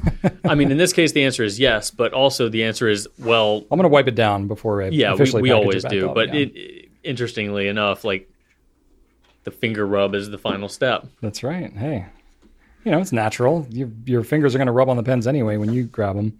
All right, same packaging on this one. So again, this is the Whispering Pond version. So uh, Empress size, same size, uh, different paper, um, but still it's got the same commemorative certificate dealio on here. This also happens to be number five, which is pretty cool. Um, got a different wrap. I don't know if they're identical because we only have we only have one of each of these pens right now. Um, so I don't know if the wrap is exactly the same on every pen or if they mix up the wraps. Um, but anyway, this wrap is cool. Of course, it's blue, so I like it a lot. Mm, It matches nice. the pen. It does. Um, so let me set the accoutrement aside and get it out of its little compartment. Looks like a different here. color ink too. This ink looks purple, doesn't it? Yeah. Yeah, it is purple ink. So this is this pen has a blue base to it. Oh, so, that is not something you see every day. No, it's very cool, especially with this much, you know, other stuff happening on it. No clip on this pen. This is a clipless, Oh, which is kind of interesting. Um, but I mean, just the amount of raden on this thing is God. like just amazing looking. Um, yeah, so much raden. It's just fantastic. and there Um, you've got the rankaku. this- Yeah, so this is the quail egg shell. Yeah. So that looks slightly different than what you have on the bee. Um, white pops a lot more, but the detail on this is phenomenal. And then you've got the um, oh, I can never remember if it's togidashi or Taka. I mix the two up, but whichever one is like the raised, like multiple layers, kind of like a three dimensional feel to it. Yeah. That's what you have on here. I want to say that's. Uh, I, I always mix them up, so I, am not confident which one it is, but it's that technique. And even still on this one too, you can see the like the pattern goes so seamlessly from cap to Matches right up. Yeah, so they do a very intentional job of that. And then just I love the way that the raden kind of like falls away, almost as if it's like, you know, just Like a waterfall. just disintegrating. Yeah, or like a waterfall. Um, but it definitely looks like you know, like a pond, like the pond. I guess the this is the I don't know. The raden is the land, and then the pond is you know this part up here, and you've got the you know, oh, the flowers these here. dragonflies. Oh yeah, where are the dragon? Where is it? They're oh yeah, up in the top there. Yeah, the dragonfly wings have some raden in Oh, there that's too. stunning. Isn't that cool? Oh, that's so beautiful. Yeah, just pens like this, they're like they're really pieces of art, and you can just sit here and study them, and just even every piece of shell. This is all natural abalone shell. And everything And you can put just- on one at a time. yeah, hand. hand placed, hand cut. You know, to because these shells, they're like they're kind of like clam shells. They're round. They're you know these don't come in like thin sheets. No. Like I don't even know the process for making these abalone shell to use on here. That's part of the, you know, what they keep proprietary. But to place this much shell must take forever, which is part of where the cost. I mean, honestly, that's where most of the cost comes from. Is just straight up labor um, for manufacturing these. And then um, let's unscrew this, and then on the grip of this one, you got some dragonfly. Just is it two dragon? Yeah, you got two dragonflies. So one of them looks like it has like red, red wings on there with some little wispies, and then it's got a raden wing dragonfly on there. Just beautiful looking. Jeez. I love the de- I love the grip. I love the details I on the grip of these pens because it's like a little fun surprise when you kind of open it up. You, You know? you know, you can might feel a little bit of the texture as you're holding it in your hand, which is cool. Yeah. And it's resilient too. It is. This is super durable stuff. I mean, Urushi lacquer is basically the hardest natural finish that you can get. Um, you know, without going to like a, a chemically altered, you know, type of a finish. You know, a catalyzed lacquer or something. This is the hardest natural finish you can get. So, looks beautiful, and uh, yeah, it's very cool. Glad we were able to show these off. I'm glad we had, you know, them available and be able to play with them a little bit. Definitely. And Sounds like I need to keep each of these in my collection. I for think you future should at least reference. have the blue one. I mean, I mean, it is the anniversary edition, right? Like yeah. I mean, if you if you really want to support your manufacturers, Mm, Brian, these pens fall into the uh, not a no-brainer. These are these are brainer ones. these are the ones you need to really ask Rachel about. I need to run it past my boss to uh, consider adding to any type of collection. But they're gorgeous pens. Congratulations to Taccia and to Shujen for 20 years. Uh, it's pretty amazing to see what you're putting out now after 20 years. It's, it's kind of incredible. So that's what we got uh, the Taccia. All right, that's it for the educational portion of this. Now it's time for absolute nonsense, Drew, in our What's Happening segment. It's my favorite. So, what you've got going on? Uh, well, I started a new old video game. Oh, what you Um, got? I wanted to uh, jump into an Assassin's Creed game, which is, I'm a big fan of that series, or I was a big fan of that series. It kind of went in a direction. It, it went to a place I couldn't follow. Unfortunately, they kind of changed the formula a little bit. And I bought one of the newer ones, and it's just, it's very big Hmm. and very Also, what do you mean big? like the the the, Like the- world. the world is big? massive. I feel like that's the route a It's like lot too of video too games big. are going. It's too big. It's too Mm. big. So I tried it. So my thing was I could play the one that takes place in ancient Greek, Mm-hmm. Greece, um, Assassin's Creed Odyssey, Mhm. or I could go because I never finished it. I gave up on that one because I just didn't. I wasn't feeling it. Okay. Or I could go back and play one that I knew I liked, the one Mm. that takes place in Victorian London. And so I went back and played the one I knew I liked. So Okay. I'm playing Assassin's Creed Syndicate, which is you know kind of a bit of a Gangs of New York style okay. you know, uh, 1860s, I think. You know, I think between 1860s and, you know, right at, you know, the late 1800s. Um, Yeah. So it's it's so much fun. Mm. It's so much fun. The music's great. The setting is great. It's all just kind of like, you know, wet and rainy and dark and very metropolitan. Which these newer ones, Mm. you got one that's you know takes place in you know Viking times, you know, Oh, okay. uh, yeah. ancient Greece and you know ancient Egypt. Very big, Yeah. but not metropolitan. Like I Mm. like you know my favorite Assassin's Creed games were like in you know Renaissance Italy and uh, you know uh, Revolutionary France and this one and Hmm. uh, just I like that setting. So this is very much my jam. So I'm enjoying that. Um, and uh, you can play as a um, as a pair of uh, brother and sister, you know, Jacob and Evie, Hmm. and you can switch between them at any time. Mm-hmm. So that's fun. I like just kind of arbitrary rules. You know, if I'm like doing something stealthy and important, I play as Evie because she just as a character has kind of her stuff together a little bit more. Jacob's a little bit more of a wild card. So if I'm just kind of like starting fights with gangs or you know trying to you know sneak in and steal this one thing, I'm kind of him. So I don't know. I like I like that. It feels like I am inhabiting those characters. So Okay. that's been fun. Um, since we watched a bunch of shows together, Shannon and myself, that uh, she more or less got to pick. The deal was that she would watch a Star Wars show with me after we finished Oh. Ted Lasso. So we were watching Andor, Okay. um, which I thought was the best Star Wars show to watch with her because it is very non Star Warsy. yeah, you don't have to like know all the canon. um, You don't know ad- you don't have to know anything. Okay. Not a thing. Um, they introduce everything. There's no lightsabers. There's very little blastering. You know, there's probably like you know one or two shootouts, but uh, really it's about just the effects of dictatorship and the kind of life cycle of uh, fascism and rebellion. And you can kind of take that Mm-hmm. life cycle and apply it to so many things in history. Mm-hmm. And it really is about oppression and mm-hmm. how oppression begets rebellion. And it's just, I I find that fascinating. It's a really mm. good show. She's liking it ish. She, she, she's, She's hanging in there. she's hanging in there. Yeah. You know? But for her, I said, hey, you know what? We can put subtitles on because she loves subtitles. She wants subtitles on everything. Oh, really? And I'm like, okay, I, I'm I, I'm all about the experience, the unadulterated mm-hmm. experience. But since we're watching it in the living room, not the den where you know the big TV is, I'm like, eh, that's fine. It's, as long as she's watching it with me, whatever. We'll do subtitles because hmm. I'm sure some of the terminology she's like, wait, what do they call that thing? Hmm. But unfortunately, while these subtitles do provide some clarity,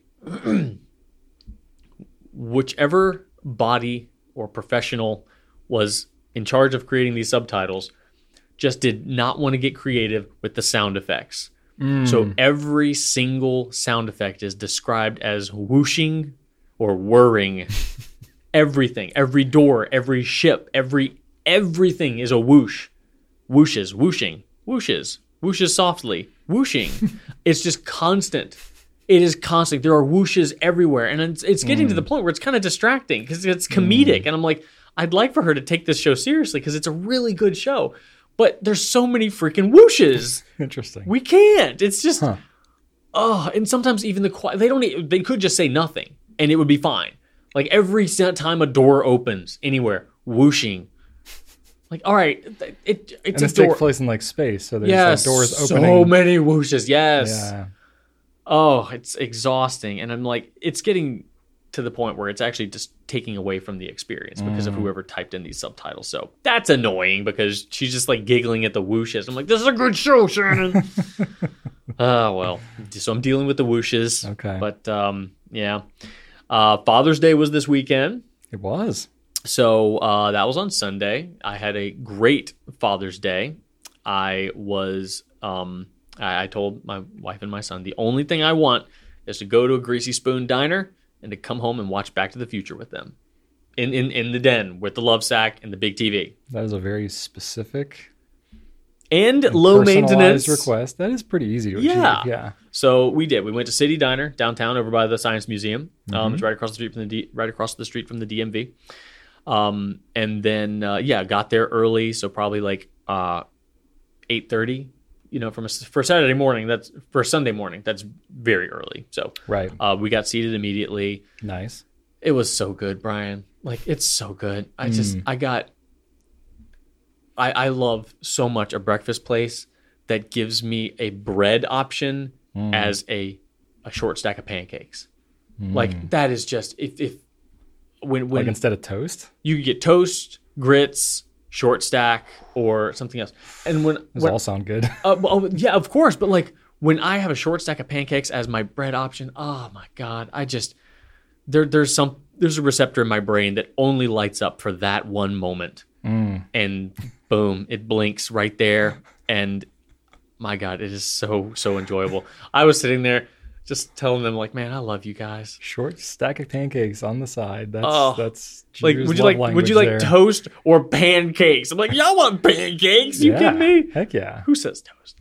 So that was delightful. Not only that, but I don't, the, the, you know, um, I I don't know if uh, my you know non-American friends will know what canned corned beef hash looks like, but uh, if you're from the southern United States, you probably know what a can of corned beef hash looks like, and it looks like dog food. It's not pretty No, it doesn't look good. but I freaking love it. And when I go to a restaurant and they've got like homemade corned beef hash, I'm like, eh, all right, that's fine. But I know for a fact that City Diner in Richmond has the canned stuff. wow, you prefer it canned. Sometimes, yeah. wow. If I'm in that sort you of are easy to please, if I'm if I'm in that sort of diner, yes, I love a good, you know, you know, homemade corned beef hash. If I'm at some bougie breakfast place, yeah, sure, give me the homemade Yeah. stuff. That's not greasy spoon diner No, type. I you go into a place like that, I expect the canned corned beef hash. wow. and I got it, and it was perfect. It was it was crusty on the outside, just I like I like, and oh, mm. I'm sorry, I'm having an You're like reliving an experience. oh my god, it was so, so good. funny. So yeah, I got that, got some eggs, got oh, it was everything. Wow. It was everything. So that was delightful, and they brought me a couple little Father's Day trinkets. They got they got me this new Yeti. It's I was gonna say that green is like it's loud. Kermit the Frog, Yeah. like jumping out. That makes me like it even more. That's what I think when I see it. I like it. It's my or Kermit, Ninja Turtle. It's a I Kermit think. mug. Yeah. Um, so this is cool. I, I'm, I'm. This is my first day with it. Uh, it's a Yeti. Uh, I don't know how many ounces it is, but it's got a handle. I don't know how I feel about the handle. I, I'm not a three Hmm. three finger handle. Not not a huge fan of. yeah, I like a handle that's you can fit all four. Yeah, fingers. so I I like to be able to like. I haven't been using the handle, but and but it, and it's a uh, threaded lid. So Oh, um, interesting. That's a little interesting. So I have I've actually been turning it around that way so that I'm just kind of holding it and just putting some fingers okay. into the handle, not actually using the handle. the handle's kind of an afterthought. Yeah, but I will say that the handle is good for if I'm bringing this thing inside at the end of the day. I don't have to de- get dedicate a whole handful of mug. I can pinky. You just it ring it- with ring it, the yeah. Mm-hmm. yeah. you can ring it. I'm like, so the handle is good Yeah. for just I don't. casual. I don't have that with my beloved Contigo. Yeah, I so- don't. You know, there's no ring to hold on to. So so far so good. Um, it still does have the magnetic slidey thing, but you have to uh, push it down to slide it forward. That's so where it like locks in a little tighter. it is. The other one was just a magnet that was sitting on top of another magnet, so I don't think it was as secure. Okay. So this one's more secure, but it's a little harder to You want use. something that if you like knock it over in your car, you're not gonna like slowly I haven't- leak. That's what iced the, coffee That's all over the that's. Mm-hmm. the other one does. It's pretty good for splashes, but not if you knock it over. Nah. So I haven't not. tested it with this one yet, but I'm assuming that's why they made the change. Hmm. Either way, birthday present. Uh, sorry, Father's Day present. They also got me a Back to the Future T-shirt, which I had already decided Back to the Future was going to be my Father's Day movie. They got me a rad T-shirt to go with it. They did not know that. Did you And wear then- the T-shirt while you watched the movie? No, I wore it yesterday. Okay. So watched the movie on Sunday. Wore my shirt yesterday. Okay. Um, and then they got me little miniature, you know, those little things that they have at Barnes and Noble at the checkout. They're these little random boxes of little trinkets, like a little Sure. mini Zen garden or like a look, Oh yeah, yeah. a little mini Dwight bobblehead or a button that makes a sound effect. They found a little Ghostbusters trap. Um, so they Nice. got me that. So it makes sounds. It lights up little things. oh, fold fun. open. That's fun. So yeah, they did. They did. They did pretty good. It's like the adult version of a Happy Meals toy, Yes, basically. exactly. So that was nice. Um, Went back, watched Back to the Future. Uh, it was amazing. Still makes me cry when George kisses Lorraine and Marty comes back and starts playing the song again because his hand's not disappearing anymore. Ah, I love it so much. So yeah, Back to the Future wins. And then another movie happened on Monday. So I took Archer to watch into the not into the Spider Verse, uh, across the Spider Verse, across the Spider Verse. I don't know the second Spider Verse movie. Don't, hold- don't hold on to me. We'll drown yeah, together. across the Spider Verse. I think so. Um, I have no idea. the art style was amazing. Like the animation that is happening right now, they're getting really creative with it. And it was a beautiful for for you know ADHD person going into this movie. it is just a sensory delight hmm. because every single scene is just you can just absorb it all. There's so much going on, but hmm. not not an overwhelming amount of Right. going on. Not not busy, hmm. but so many things to pay attention to and notice. And so it was just a delight. Two and a half hours for this animated movie, Wow. but I did not. It it, it flew. That's such a long time for It- a movie. You'd think, but it's not at all. It, hmm. it it really was paced really well. So, um, amazing movie, just amazing from beginning to end. However, it ended abruptly, and I later find find out that there's going to be a sequel in March of next year. Hmm. So a very close sequel. It should have been called Part One. Hmm. I wish it was. I wish I would have been told that because we left the theater disappointed. An amazing movie, yeah. but we walked out feeling like, it's like incomplete. yeah, it, Yeah. it- you know, and that that's a shame. Like It's like uh, when you're watching like a series finale to a show and you're just like, there's five minutes left. How are they going to wrap all this up? And then Yes. it turns out it's like to be continued. And you're like, daggone it. yeah, Like, and, that, and and like like that's fine. Like I would have walked out of the, out of the theater, like man, that was awesome. I can't wait for the next one. If I had known that that was going to happen, Mm. but as it is, it left us just kind of like, yeah, well, that was good, but man, I I want to see how it turned out. You know, And yeah. so yeah, I I, I wish I would have been told that. Maybe you don't. I'm sorry, but I feel like I'm doing you a favor. So take it up with I guess you someone else. sort of spoiled it, but sort of didn't. Yeah, no, I'm not going mean- to say anything about the movie. I, well, if you look online, you're going to see that there's another one coming out in March. Like Okay. clearly, So that's like you know, out there in the world. It should, yeah, it is. It definitely Did you is. not know it at the time? I feel like I heard it, but I forgot. That doesn't necessarily um, mean they're going to like leave it so open ended. Yeah, Even if you hear there's another movie coming. it is a. Conti- it's kind of like um, Matrix two and three. The first one had a very solid ending, but when they did two and three, they knew that it was a continuation of the same Yeah. story. So it, But they still like wrapped up the movie. it's kind of eh, kind of. sort of. I haven't seen the Matrix They in a while. they didn't wrap it up great. Um, Okay. it's kind of, it's kind of like this. But anyway, it was an excellent movie. Hmm. Glad to have it happened. We went to um, Cinema Bistro in Stony Point, Oh, nice. and they got new chairs. They they electronically recline now. Ooh. Oh yeah, Wow. that was very nice. But they took bread pudding off the dessert menu. Ooh. hmm And you know that's like my happy place. do like with- bread pudding. I do. So that was a shame. Yeah. Um, and then uh, Archer spent the weekend watching a new show. And as a parent, and as many of you out there are parents, I know you understand this. Sometimes your kid finds a show and loves it, and you just think it's the worst piece of crap you've ever seen. Oh yeah, that's most of parenting. It is. It is. And you don't want to hate on it because you're like, that's fine. You do you. I remember liking Power Rangers and my I was constantly looking over like who's going to judge me for watching this. You know, and I don't want him to feel that way. Sure. Um, I was probably a little too old to be watching Power Rangers, but whatever. I didn't care. I liked it. Well, but, it, came, but it came out when we were already a certain age. you yeah, know? but but I did feel judged. Like you know, Hmm. my dad, you know, never just like kind of I don't know. He didn't say anything negative, but I knew that he thought it was stupid. My grandfathers thought it was stupid. And I mean, to be fair, it is kind of stupid. it is, but It's it like- doesn't matter. If a kid let the kid like what he wants to like. I feel like the quality of shows now is definitely better It than is. what we had growing up. But It still. is, but I want to. I want him to just. If you enjoy it, dude, you go for it. Yeah. So when you he found a new show, started watching it, and uh, it's called um, uh, Steven Universe. I had never heard of it. I've never I, I, of kinda-. I think I'd heard of it, but I didn't know any details. Okay. Um, I'm paying a little bit attention out of the you know periphery of my brain, and I started googling it. It's won awards from GLAAD, from Hmm. uh, like the you know other an- kids animation awards. It's got a like hundred percent on Rotten Tomatoes. Wow. It's like I was like, oh my god, he picked He like naturally picked something he good. naturally picked a great show, like an objectively great show. That's always good. Um, oh my god, it's like I, so. I'm like, I don't say anything. Like, if he wants to talk to you about it, talk to him about it. But you, I don't want to make him move on to some other piece of crap. Like, this is good. I hope he continues with it. Mm. It's got you know great representation in it.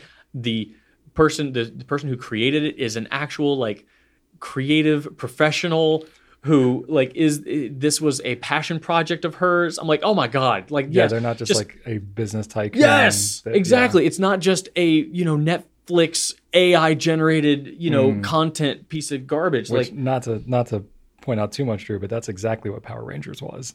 Power Rangers was a already existing TV show in Japan, And It literally, it was just a business entrepreneur who was like, I could just repackage, Repackage it. this. Yeah. No, you're shoot right. Shoot some terrible acting with American actors Yeah. in between, and then just take this exact same footage and VO it. No, I, I that That's, that's what Power Rangers was. complete. Yeah, absolutely, complete Yeah. cash grab. An effective, very probably the most effective, Incredibly effective yeah. cash grab. Billion, multiple billion. I think it was like $25 billion or something, something like that. Yeah, that uh, Power Rangers- Haim, Haim Saban did that one. yeah. yeah, Yeah. And uh, Sabans, whatever. But yeah, I was I'm I was so pleasantly surprised by this. Hmm. So uh, Nice. yeah, I hope I hope it keeps up. So That's Just, awesome. yeah, I just like that and like apps and games. Like I just want him to Hmm. play things and watch things. I don't care about the content itself. I just want him to play games Hmm. and watch shows and movies that were made by creators. Hmm. You know, made by a professional game developer who had you know a vested interest in the project. You know, Yeah. made like written by writers who you know thought about what would be the best story to tell. Like what what it's about, I don't care.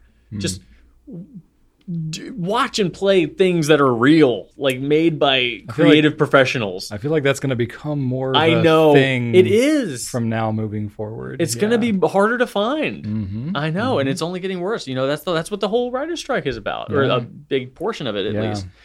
So, suffice to say, I'm very happy that he's finding making something some real- good Yes, life choices so it far. is, it that's is, cool. yeah. That's cool. And I've been sewing a lot of patches on. Still, um, you know, working on my jacket. Um, in fact, I've got a Kermit patch in the mail. So yeah. Kermit's going to go right here on the uh, shoulder. I've got a, yeah, prominent. I've got Green Lantern and Mega Man here, and I'm going to have Kermit and the Star Wars Rebel Alliance symbol on the other shoulder. So still waiting on those two. nice. Um, but I did add uh, the, the, some license plates. I got the Back to the Future license plate and the Ghostbusters license plate Nice. up in kind of my left armpit area.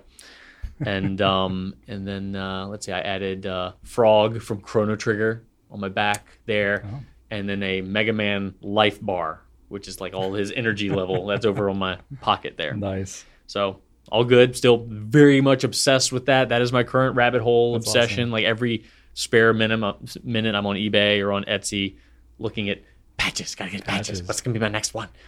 But uh, you know, as as the How clo- much have you covered of the jacket so oh, far? not much. Yeah. Like I've I've probably put on you know ten plus patches at this point. Okay. You But- got a good amount of real estate to work with. Yeah, I've got a lot of real estate, Yeah. but but there are you know there's seams and areas where I can't really get to, and anything in the front, Hmm. uh, the the you know Levi's jean jackets have big inside pockets. Okay. So to sew something on the front, I'd have to like stick my hand down into the pocket Oh, and go in and out that way. So yeah. I could probably do it if it's a pretty simple shape, Yeah. but I haven't yet. I'm kind of avoiding that. So Okay. we'll see. We'll see. Let's get really big ones to. Yeah. You know where you can just like cover the Yeah. whole pocket with you know. Yeah. So that that's my current obsession, and uh, I'll probably get distracted and move on to something else Do you have any power? any given Do you moment. have any Power Rangers patch? I thought about doing like just the lightning bolt, but I mean, um, that'd be pretty fitting. it would. But I, I, I don't, I don't know if I might if I have space. There, there are ones that I am way more into than that. Like Hmm. I, I found an amazing uh, rectangular ecto cooler patch. It's just the Hi-C ecto cooler with Slimer on it. Like. Nice. you remember that drink, right? Oh, I oh. I man, remember that. I'm if I could find, the 90s if for I could find, if I could find a Ninja Turtle pie logo to put next to that one, that would be my whole culinary childhood right there. Do you remember the Ninja Turtle pies? Ninja Turtle pies. They were they were like you know those like gas station wax paper like oh yeah, those pies. things. Yeah. It was basically that, but Mm. covered in a green like icing, Oh gosh. and inside was like some like thick yellow cream. Like I probably ate that as a Oh, kid. man. I love Ninja Turtles I- back in the day. cannot imagine what it might taste like today. But uh, I, I think that my my brother sent me a clip of I believe it was Always Sunny in Philadelphia where one of the like the, whichever neurotic character you know, I think it was Charlie Day's character. He bought like a whole case of them and was gonna like resell them or something like that. But I'm like, oh yeah, Ninja Turtle pies, Wow. Amazing. I remember the like Ninja Turtle novelty ice creams. There was Oh, like, a yeah. Ninja Turtle head. Oh, absolutely. and like the eyeballs would be gumballs or whatever the heck.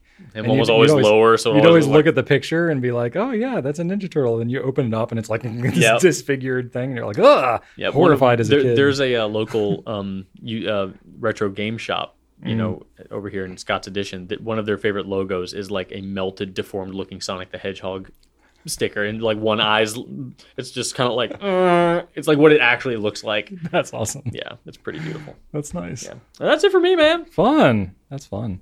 Um, yeah, we had a gauntlet week last week with the kids finishing up school. Oh yes, Our schedule was ridiculous because they had exams and, they you were doing a lot of chauffeur certain ones. activities. Oh my gosh, Rachel did most of it Yeah. to be fair, but yes, it was like, okay, Joseph has to be brought in at ten o'clock, and then Ellie has to be picked up at eleven fifteen, and then Joseph has to be picked up, and it was just You like just stay in the parking lot. multiple times. Yeah, but they're different schools Ah! that are far from each other, so it was driving all over the place. But so Rachel's schedule is wrecked.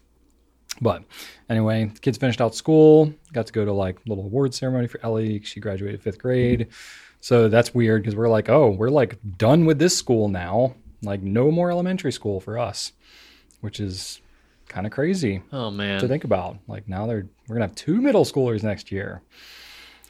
I mean, we already know we had two middle schoolers because they got me a look out, middle school. they Here got comes me a- Ellie. they got me a dad joke book for Father's oh Day. Oh no. I didn't bring it.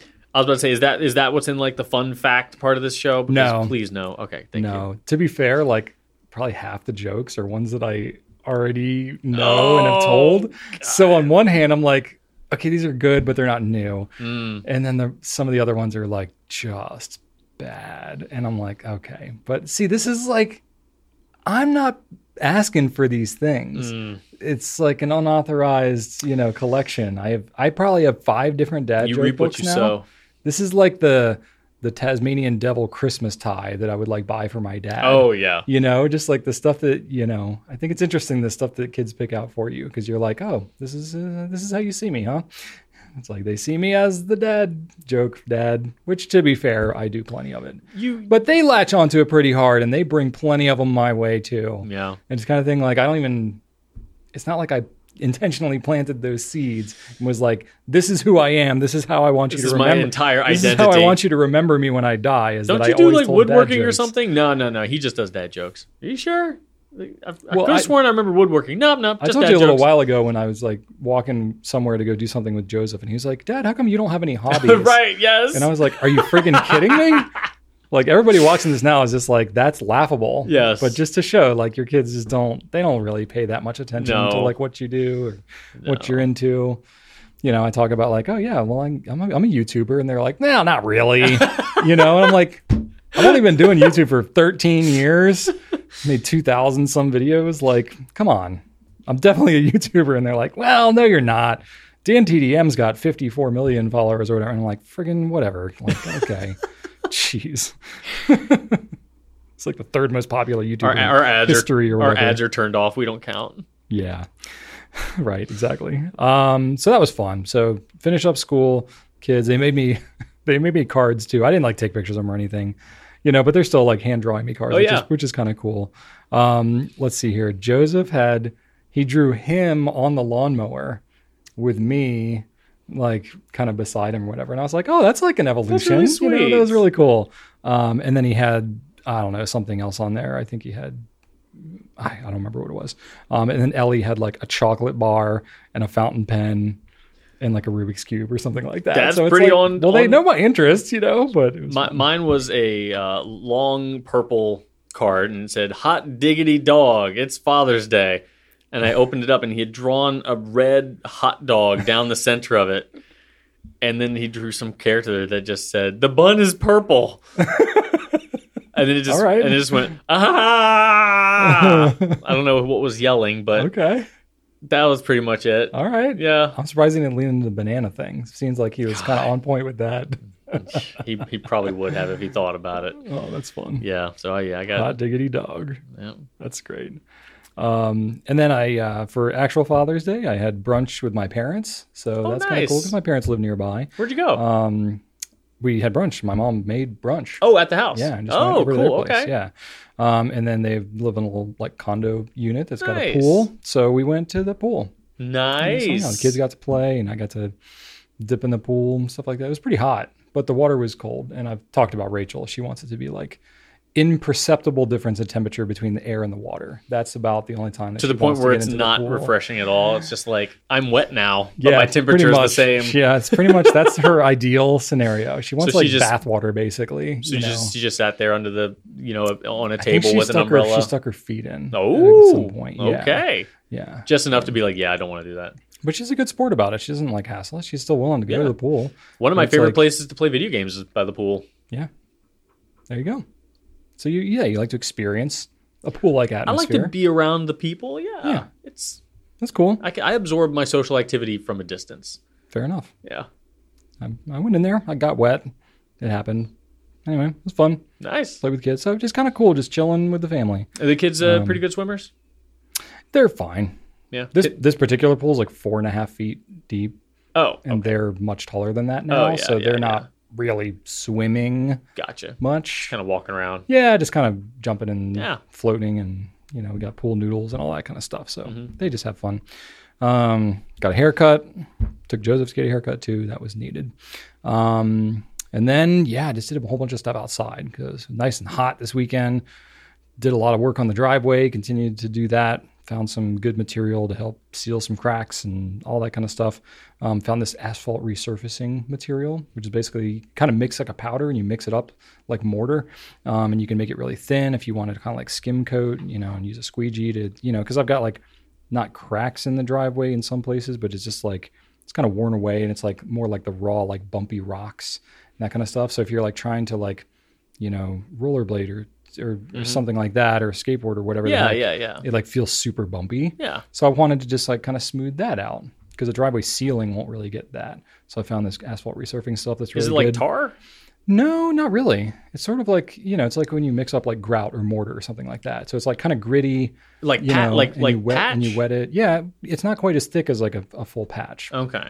You know, Somewhere like, between tar and patch. Yeah, Okay. yeah, but it's not sticky like tar. Like Okay. it basically hardens kind of like concrete. Well, yeah, you can spread So it with like- a squeegee, so it's more liquidy. Yeah. Okay. Yeah. It's kind of like if you were to mix up concrete super, super thin and Mm. then just kind of like skim coat it and then it dries and it's rock hard. Gotcha. That's And kind of what this stuff the- is, but it's black. you And know, the so- sealant will go over and the sealant will go over top of that. Yeah. So just to kind of like fill in some of the stuff because I've got like, you know, the driveway. I don't know exactly how old it is. We've been in the house for I don't know over a decade, um, but it could easily be 20, 25 years old. So you know, we're starting to be like some webbing, like alligator cracks and stuff like that. So this kind of product helps with that. Nice. So I found this product. I bought. I kind of bought it on a whim. I was like, I don't really know what I'm going to use. So I like bought like every different type of crack sealant, mortar, whatever, troweling kind of stuff. And I was like, I'm going to try a bunch of these and just see what works because I have a big driveway. And I'll just again, I like to have a breadth of experience. So I just bought like a little bit of everything. Have you tried them yet? And yeah, I've tried them all. And I like that powder stuff. So I went and bought every box of it that I could find Oh at God. three different Home Depots. Oh my God. Like everything north of, you know, like on the north side of Richmond. They probably thought you were a contractor. Nah, they didn't have much. They had like two boxes at one oh, place and okay. like five at another, and I've used all of them. And I'm like, well, crud. Are you halfway done now- yet? I mean, I'm. I guess I'm done enough now because it's like unless I want to drive to like an hour away to So did you get the whole something like driveway done? Oh no, it's just like little bits and pieces. Oh, that- so it's I more just like, did, oh, like- okay, I got you. Yeah, no, it only covers like fixing a- those like, cracks. one box covers like a 40 square foot area, so it doesn't cover all that much. Um, so I just patched like the worst parts, and then whatever, we'll skim it over, and I'll get it in two or three years when we do it again. If it keeps, you know, it'll keep breaking down. I just want I would just want a just a half a tablespoon of your your your whatever you call it, that getting outside and getting stuff done. Like Yeah. just I just just a tiny bit. You don't Just need all of that. Yeah. You can you could spare a You little just bit. like hang around me. You'll just like, oh my god. you just No, it's it. just gonna make me the- tired. I'm getting tired just listening to you. Yeah. Like I That was I, like my whole Saturday. I, and- ah, man, I just need that motivation. I'd rather Yeah. stay inside and play Assassin's Creed. I, I just so that there's, you know, you pull up into my house. There's a gate, and then the gate. If you go into the gate, you can kind of circle around to the back porch. And the previous owners of the home had some slates there, Mm-hmm. and I'm like, oh, I got to replace this. I, I want to replace them with like an actual walkway with like some gravel and some, you know, uh, some stepping stones or whatever. Mhm. Um, but at least I'm- I was like, let me go ahead and just like at least pull up these slates because they're they're pretty well covered up. oh, they're heavy. I I did that this I did that just on a whim yesterday when I was letting the dogs out to go to the bathroom. Uh, go to the bathroom like it's a toilet out there. um, It's their bathroom. but uh, there was so much of that covered up with grass. These things are Oh. like three times the size I thought they were. So right now, all of these probably like seven or eight slates are just flipped upside down, just sitting there. Hmm. Because now, like, I pulled them out of a hole essentially. So now I'm like, well, dang it! Now I've got to like fill in these holes. Mm-hmm. I've got to just go like find dirt somewhere. Yeah. Yeah. You're speaking my language here. I don't like it. Sounds like a I don't. fun- li- sounds like I a don't fun like this language at all. This is like the kind of project I would do after dinner. So- and like now that it's later out, I'd be like, yeah, let's go Yeah. get dirty. Well, the lucky hours. thing is, like, the back half of my yard is just pine needles and crap, so I can just dig up some stuff over there and Yeah. fill it in. yeah, there's so- dirt. There's You- dirt. to- there's dirt to dirt be had elsewhere on your property. Yeah, there's dirt to be had. that's easy. if all you need is dirt, that's an easy problem to solve. I mean, I should put, you know, some sand or something there so they don't continue to sink down. But Oh yeah, I'll do that Well, later. Yeah, I don't. I don't care for the slates particularly, but I'm not going to put them back in these giant, You you, know, bury them back in chasms. the- Yeah. yeah, fair enough. So yeah. Yeah, I've done that. If you want some advice, I can tell you. Well, I want to do. I want to do the thing you did with your, um, you know, uh, brother-in-law, whomever's um, trash thing. Put Mm-hmm. Yeah. it, put a nice landing for that because Yeah. I'm just rolling it into dirt, and I'd, Yeah. I'd like to have a nice area for the trash Yeah. receptacle to fit. Yeah, But I don't actually want to do that. I just want it to be there. Mm, you just want it to be done. I know. Yeah, well, So, and my list, my, my my to-do list is growing, Brian. It's like half of my dry erase board now. well, that's because you're not doing the things. I need to go and buy a bunch. All the things need. I need to buy things for all of the things. Yes. and it's not expensive. Like caulk would be like four bucks. Like Yeah. I just need to go get it, but I need to go get it. Yes. That's the fun part. You get to go to Home Depot. I don't whatever. and you get to go shopping for for toys. Oh man. No, I hear- I I need to buy ya. one of those stupid pole extender things, so I change the halogens in my outside bulb. I don't want Mm-hmm. one of those stupid poles. Yeah. I need to go to. Oh You have a ladder. You could just get up there and no, I'd need. I'd need like a thirty foot ladder to get up there. Oh. That's more expensive than a pole. I have a six foot. I have a six foot ladder. That's fine. That's all I need. That's all I want. Yeah. If you got to go higher than that, you probably shouldn't be doing whatever it is up there. It's Agreed. Going. To, oh yeah. Agreed. I hear you If I have that. a if I have a taller ladder, that means I have to clean my own gutters, and I don't want to do that either. Well. Mm-mm. That's, No, don't look at me like that. this- I mean, just these are all decisions you're making, which is No, see, perfectly see, fine. you you are like I'm. I if if I have the equipment, I can do more things. Me, I'm like I don't want the equipment so that I can't do all the things. You want those barriers. yes, There. Yeah. absolutely. See me, I'm I'm very much the opposite Yes. of that. I'm like, let me look around and dream up a project so that I can then go buy the Oh my equipment God. and then do the project. and then I'll have too much equipment. Then I need to build a shed so that I can but I have to clear the trees and then I can put the shed so that I can house the equipment that I use to do the projects. I have a problem. Oh, But you don't you don't need to be me. You need to be on the other end of the spectrum. um, anyway, so the I did the driveway thing and that was that was one thing. That's fine. oh. I did. I did seriously debate about doing the sealing myself because after like squeegeeing out the the You're like, the "Oh, I can do stuff this. I've This been isn't doing, so I'm like, bad." squeegeeing's not that hard. Like Oh I really could do this, but I'm like, it's a lot of driveway and doing that by myself. Like that would really take a lot. Yeah. So I'm I'm gonna have somebody do it. There are other more fun outdoor projects you could be doing in the meantime. I agree. Yeah. I need to be somewhat. There are trees that need to be felled, Brian. There are trees that could be felled. What if Yeah. they fall across the be more fun. driveway, Brian? I know. I know. I know. Could happen at any moment. I know. And I got a driveway sealing company. We've used them, so like I can just do that. You let I them do I don't have tree people lined up. That I'm going to take care of myself. there you go. Um, but what I did, I'm I'm proud of myself, Drew. I used my little app check my lawnmower. I knew the oil needed to be changed, so I Ah, changed the oil in the lawnmower and we then mowed the lawn. So yeah, but it's super dusty. We haven't had a lot of rain. no. It was just like we get we get these little hints of rain, and I'm like, "Yay, rain!" Yeah. Oh wait, no, it just eh, it rained. I think for one minute Yeah. while I was mowing the lawn, At- and I was like, oh. Oh, it's raining. Let me go park the lawnmower in. By the time I drove it over to the shed, it stopped. And today on like, my lunch oh. break. I went home ready to water the garden, and Yeah. I'm like, "Oh, I think it's gonna rain," and I didn't. And now I don't. I don't think it did anything else. I think it was like a little like drip We've had drip. like these threats of thunderstorms and stuff. And that's nothing. Um, so anyway, so I so that was my my yes my Monday. My I changed the lawnmower, mowed the lawn, and then well I washed two of our cars as well. Just Jeez, whatever. Brian. And then no, the real fun part was I got to clean my grill Oh, because I'm sure you've had this happen. I I had my parents over like last weekend or not this past weekend, but the one before. And I was like, I hadn't used the grill yet this this year, and so I start to use it, and like literally the bottom of the grill is like on fire from all the grease and crap that mm. had fallen, and I was just like, well, I'll just kind of let that burn away. I was like, I'm gonna give it a minute to kind of burn that off before I throw the food on there, and I was like, oh crap, there's but there's just, just caked on Yeah. grease and other junk, and I was like, I really need to get in there. It took me two hours of hardcore scrubbing with brushes and all kinds of stuff. It got to the point where I got like a scrub brush attachment thing that I kind of bought on a whim that goes onto like a drill. And it was like I was in there like drilling and scrubbing because it was just I was so tired from just Oh my scrubbing it by hand. It was just it had been a couple of years since I'd really done a thorough cleaning of it, and it was it was due. So Ooh, maybe I should do mine. I did all that. Yeah, because I've I've had it happen before where I was cooking stuff and it actually like the grill caught fire and flames were like shooting out of the back. That's Mm-hmm. why you're not supposed to have your grill too close to your house or anything. Because if you don't clean your grill and it grease catches on fire, it can burn your house down. So Yeah. At least I know that. But it got to the point where I was like, "Yep, I need to clean it. This is like a safety thing." Yeah. And I didn't want to do it. I was tired, but I was already gross from having to do like the lawn and all that other stuff. And I was like, "Well, let's just get into it."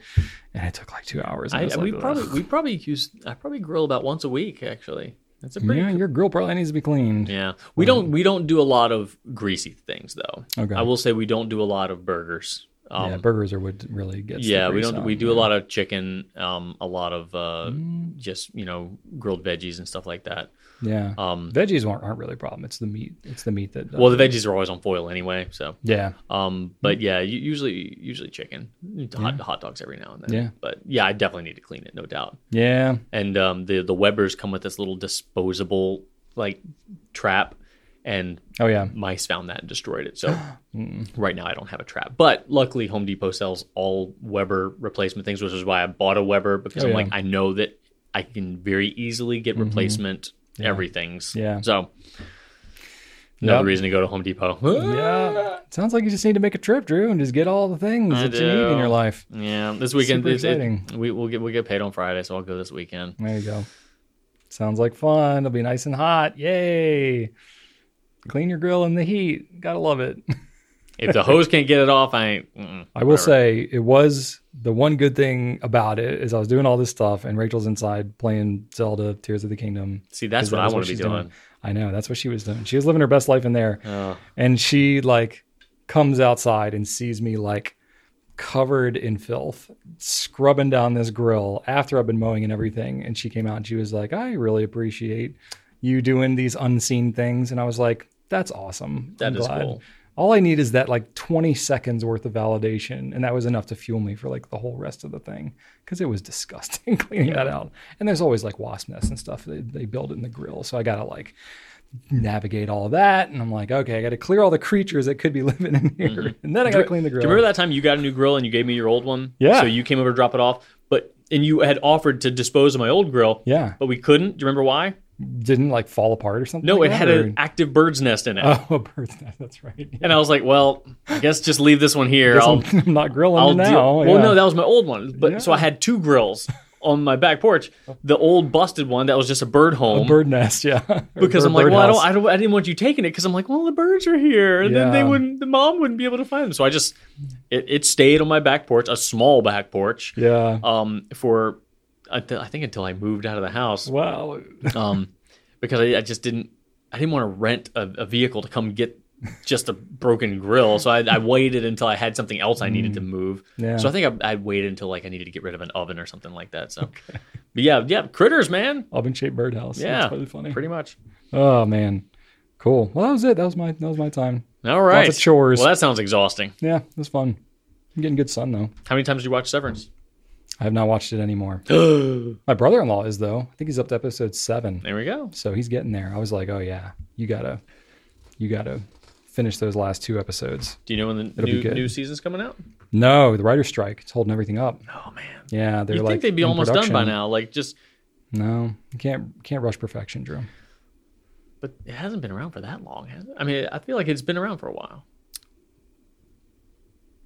I don't know how long it's been out. Year year and a half, two years maybe since Hmm. they first. I mean, they yeah. they've been in production with it. They started production like right before COVID, And then the whole first season they filmed as COVID was all Oh, unfolding, Okay. which led to some of the ominous, you know, characteristics Mm. of the show because they were all like quarantined and all that kind of stuff while they were filming it. So yeah, now they're. Oh, they're we're at 205. That's not bad. Oh gosh, we really filled the time, haven't we? We did. okay. But yeah, you know, that's fine. Okay, uh, I've got a couple of quick company updates and then we can wrap it up. All right, so I have a note here to mention the blog. I'm mentioning the blog, Drew. I think you added that in here. What are we mentioning about the blog? Just- Rachel, Rachel just done a lot wanted, blog Rachel wanted us to mention the blog. We have a blog, y'all. Um, Well, the blogs have changed. Yeah, I will say the blog has changed a lot. We used to post all kinds of random stuff like before random updates. Before like, social media was basically the place where you got updates. hey, look, we got this new pen in. Yeah, we had at I think at our peak we had something like 2,700 blog posts.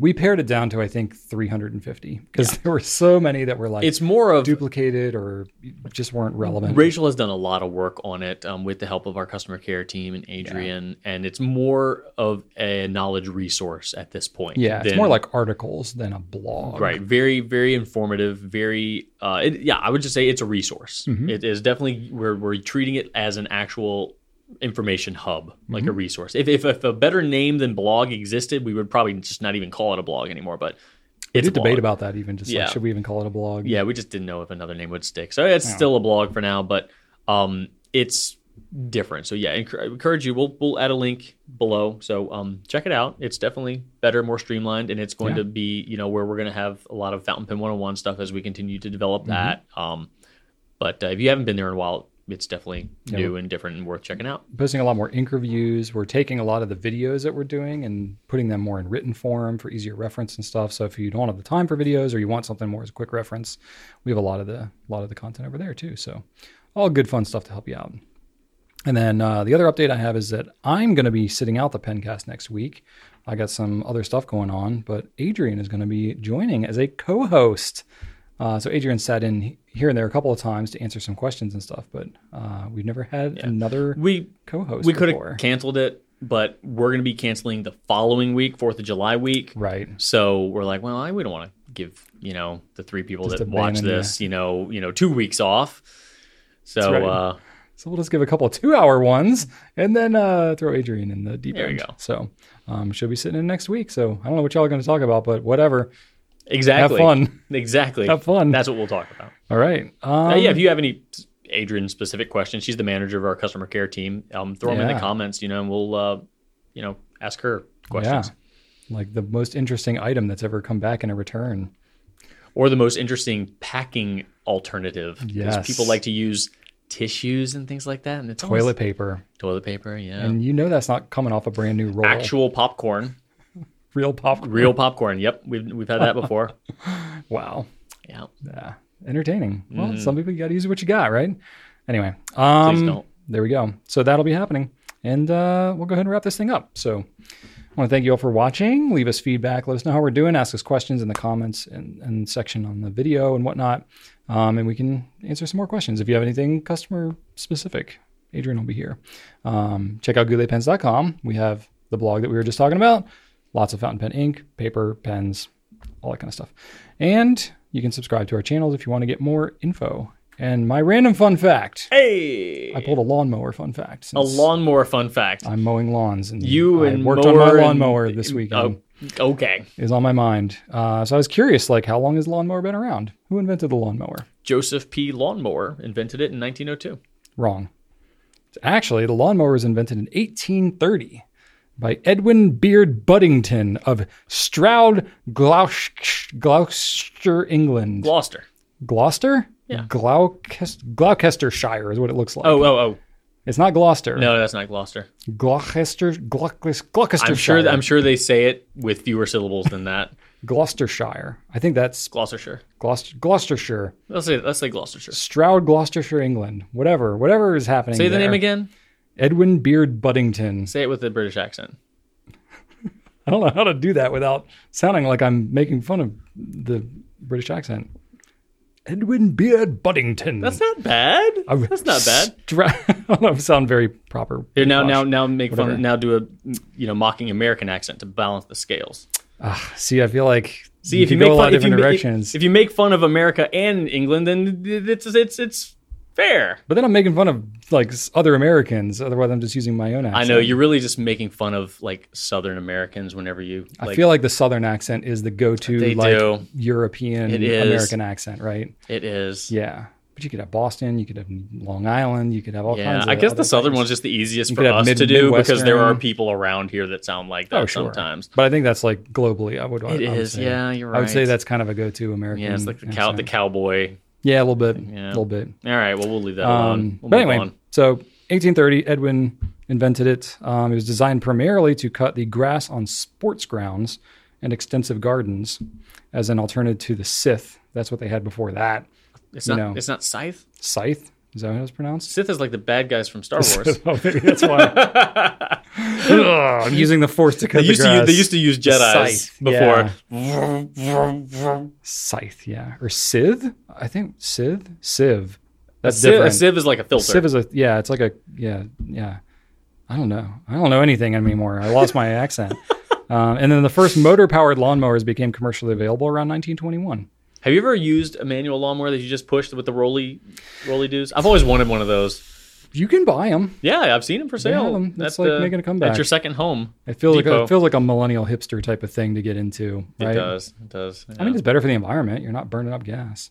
I feel like it'd make you. I almost more- went down that rabbit hole of like, because there was as I was looking at lawnmowers for the fun facts, there was some stuff about like the pollution and stuff they provide. And I was like, this is I don't want to go down this rabbit hole. Mm. It's too depressing. But yeah, they're not great for the environment. Wonder how much more money Joseph could earn if he cut the grass with one of those. He'd be out there for like two days. He wouldn't be out. No, he wouldn't be out there for two days. He would be not not having it. He wouldn't be doing it. He'd be inside with Rachel. Oh man. Oh, I forgot to mention the whole asphalt thing. Yeah. Ellie helped me with part of it. Of course she did. Yeah, because Wow. she we went. So we gave. I for, I totally forgot about all this. Um, you know, the kids had a really good end of the year and their grades were good and stuff like that. So we, you know, we wanted to get them a special thing. So we gave them like a budget and went to Target, and she wanted above what her budget was, but she hadn't earned it yet. So we were like, you know, we don't do this a lot, but it was like, okay, f- for the kids, it's like if you if you want something and like either your money's at home or you you know have a little bit left to earn or whatever, it's like we'll buy it, and you'll get it once you Yeah. earn the rest. I've done that before. Like I'm not just going to give Yeah, it. to you. Yeah, he like it's Yeah. usually something he can do right when he gets home. Like, Right. all right, you've got clothes to put away. yeah. Go so home, put away the clothes, and you can have the thing. Ellie was close, and I had like one more bag of like that asphalt stuff to spread, and so it was like, all right, Ellie, if you want to earn this right away, like I'm gonna go out and do this asphalt thing anyway. If you come and be my helper, then that'll that'll be that'll cover the rest. And she did it. She was out there squeegeeing and getting dirty and everything, and I was like, all right, There we go. that's my go. girl. Anyway, TCB Ellie. So there you go. That's it. The Pencast this week. I will see you all in two weeks. Drew will see you next week, or you won't see any. Actually, you guess no one will see you. you won't see You'll any see in two weeks because uh, In for you it'll be three weeks. I'll yeah, I'll, I'll miss the next two weeks, yes. but then I'll be back. Anyway, that's what we got. Thanks for watching, and right on.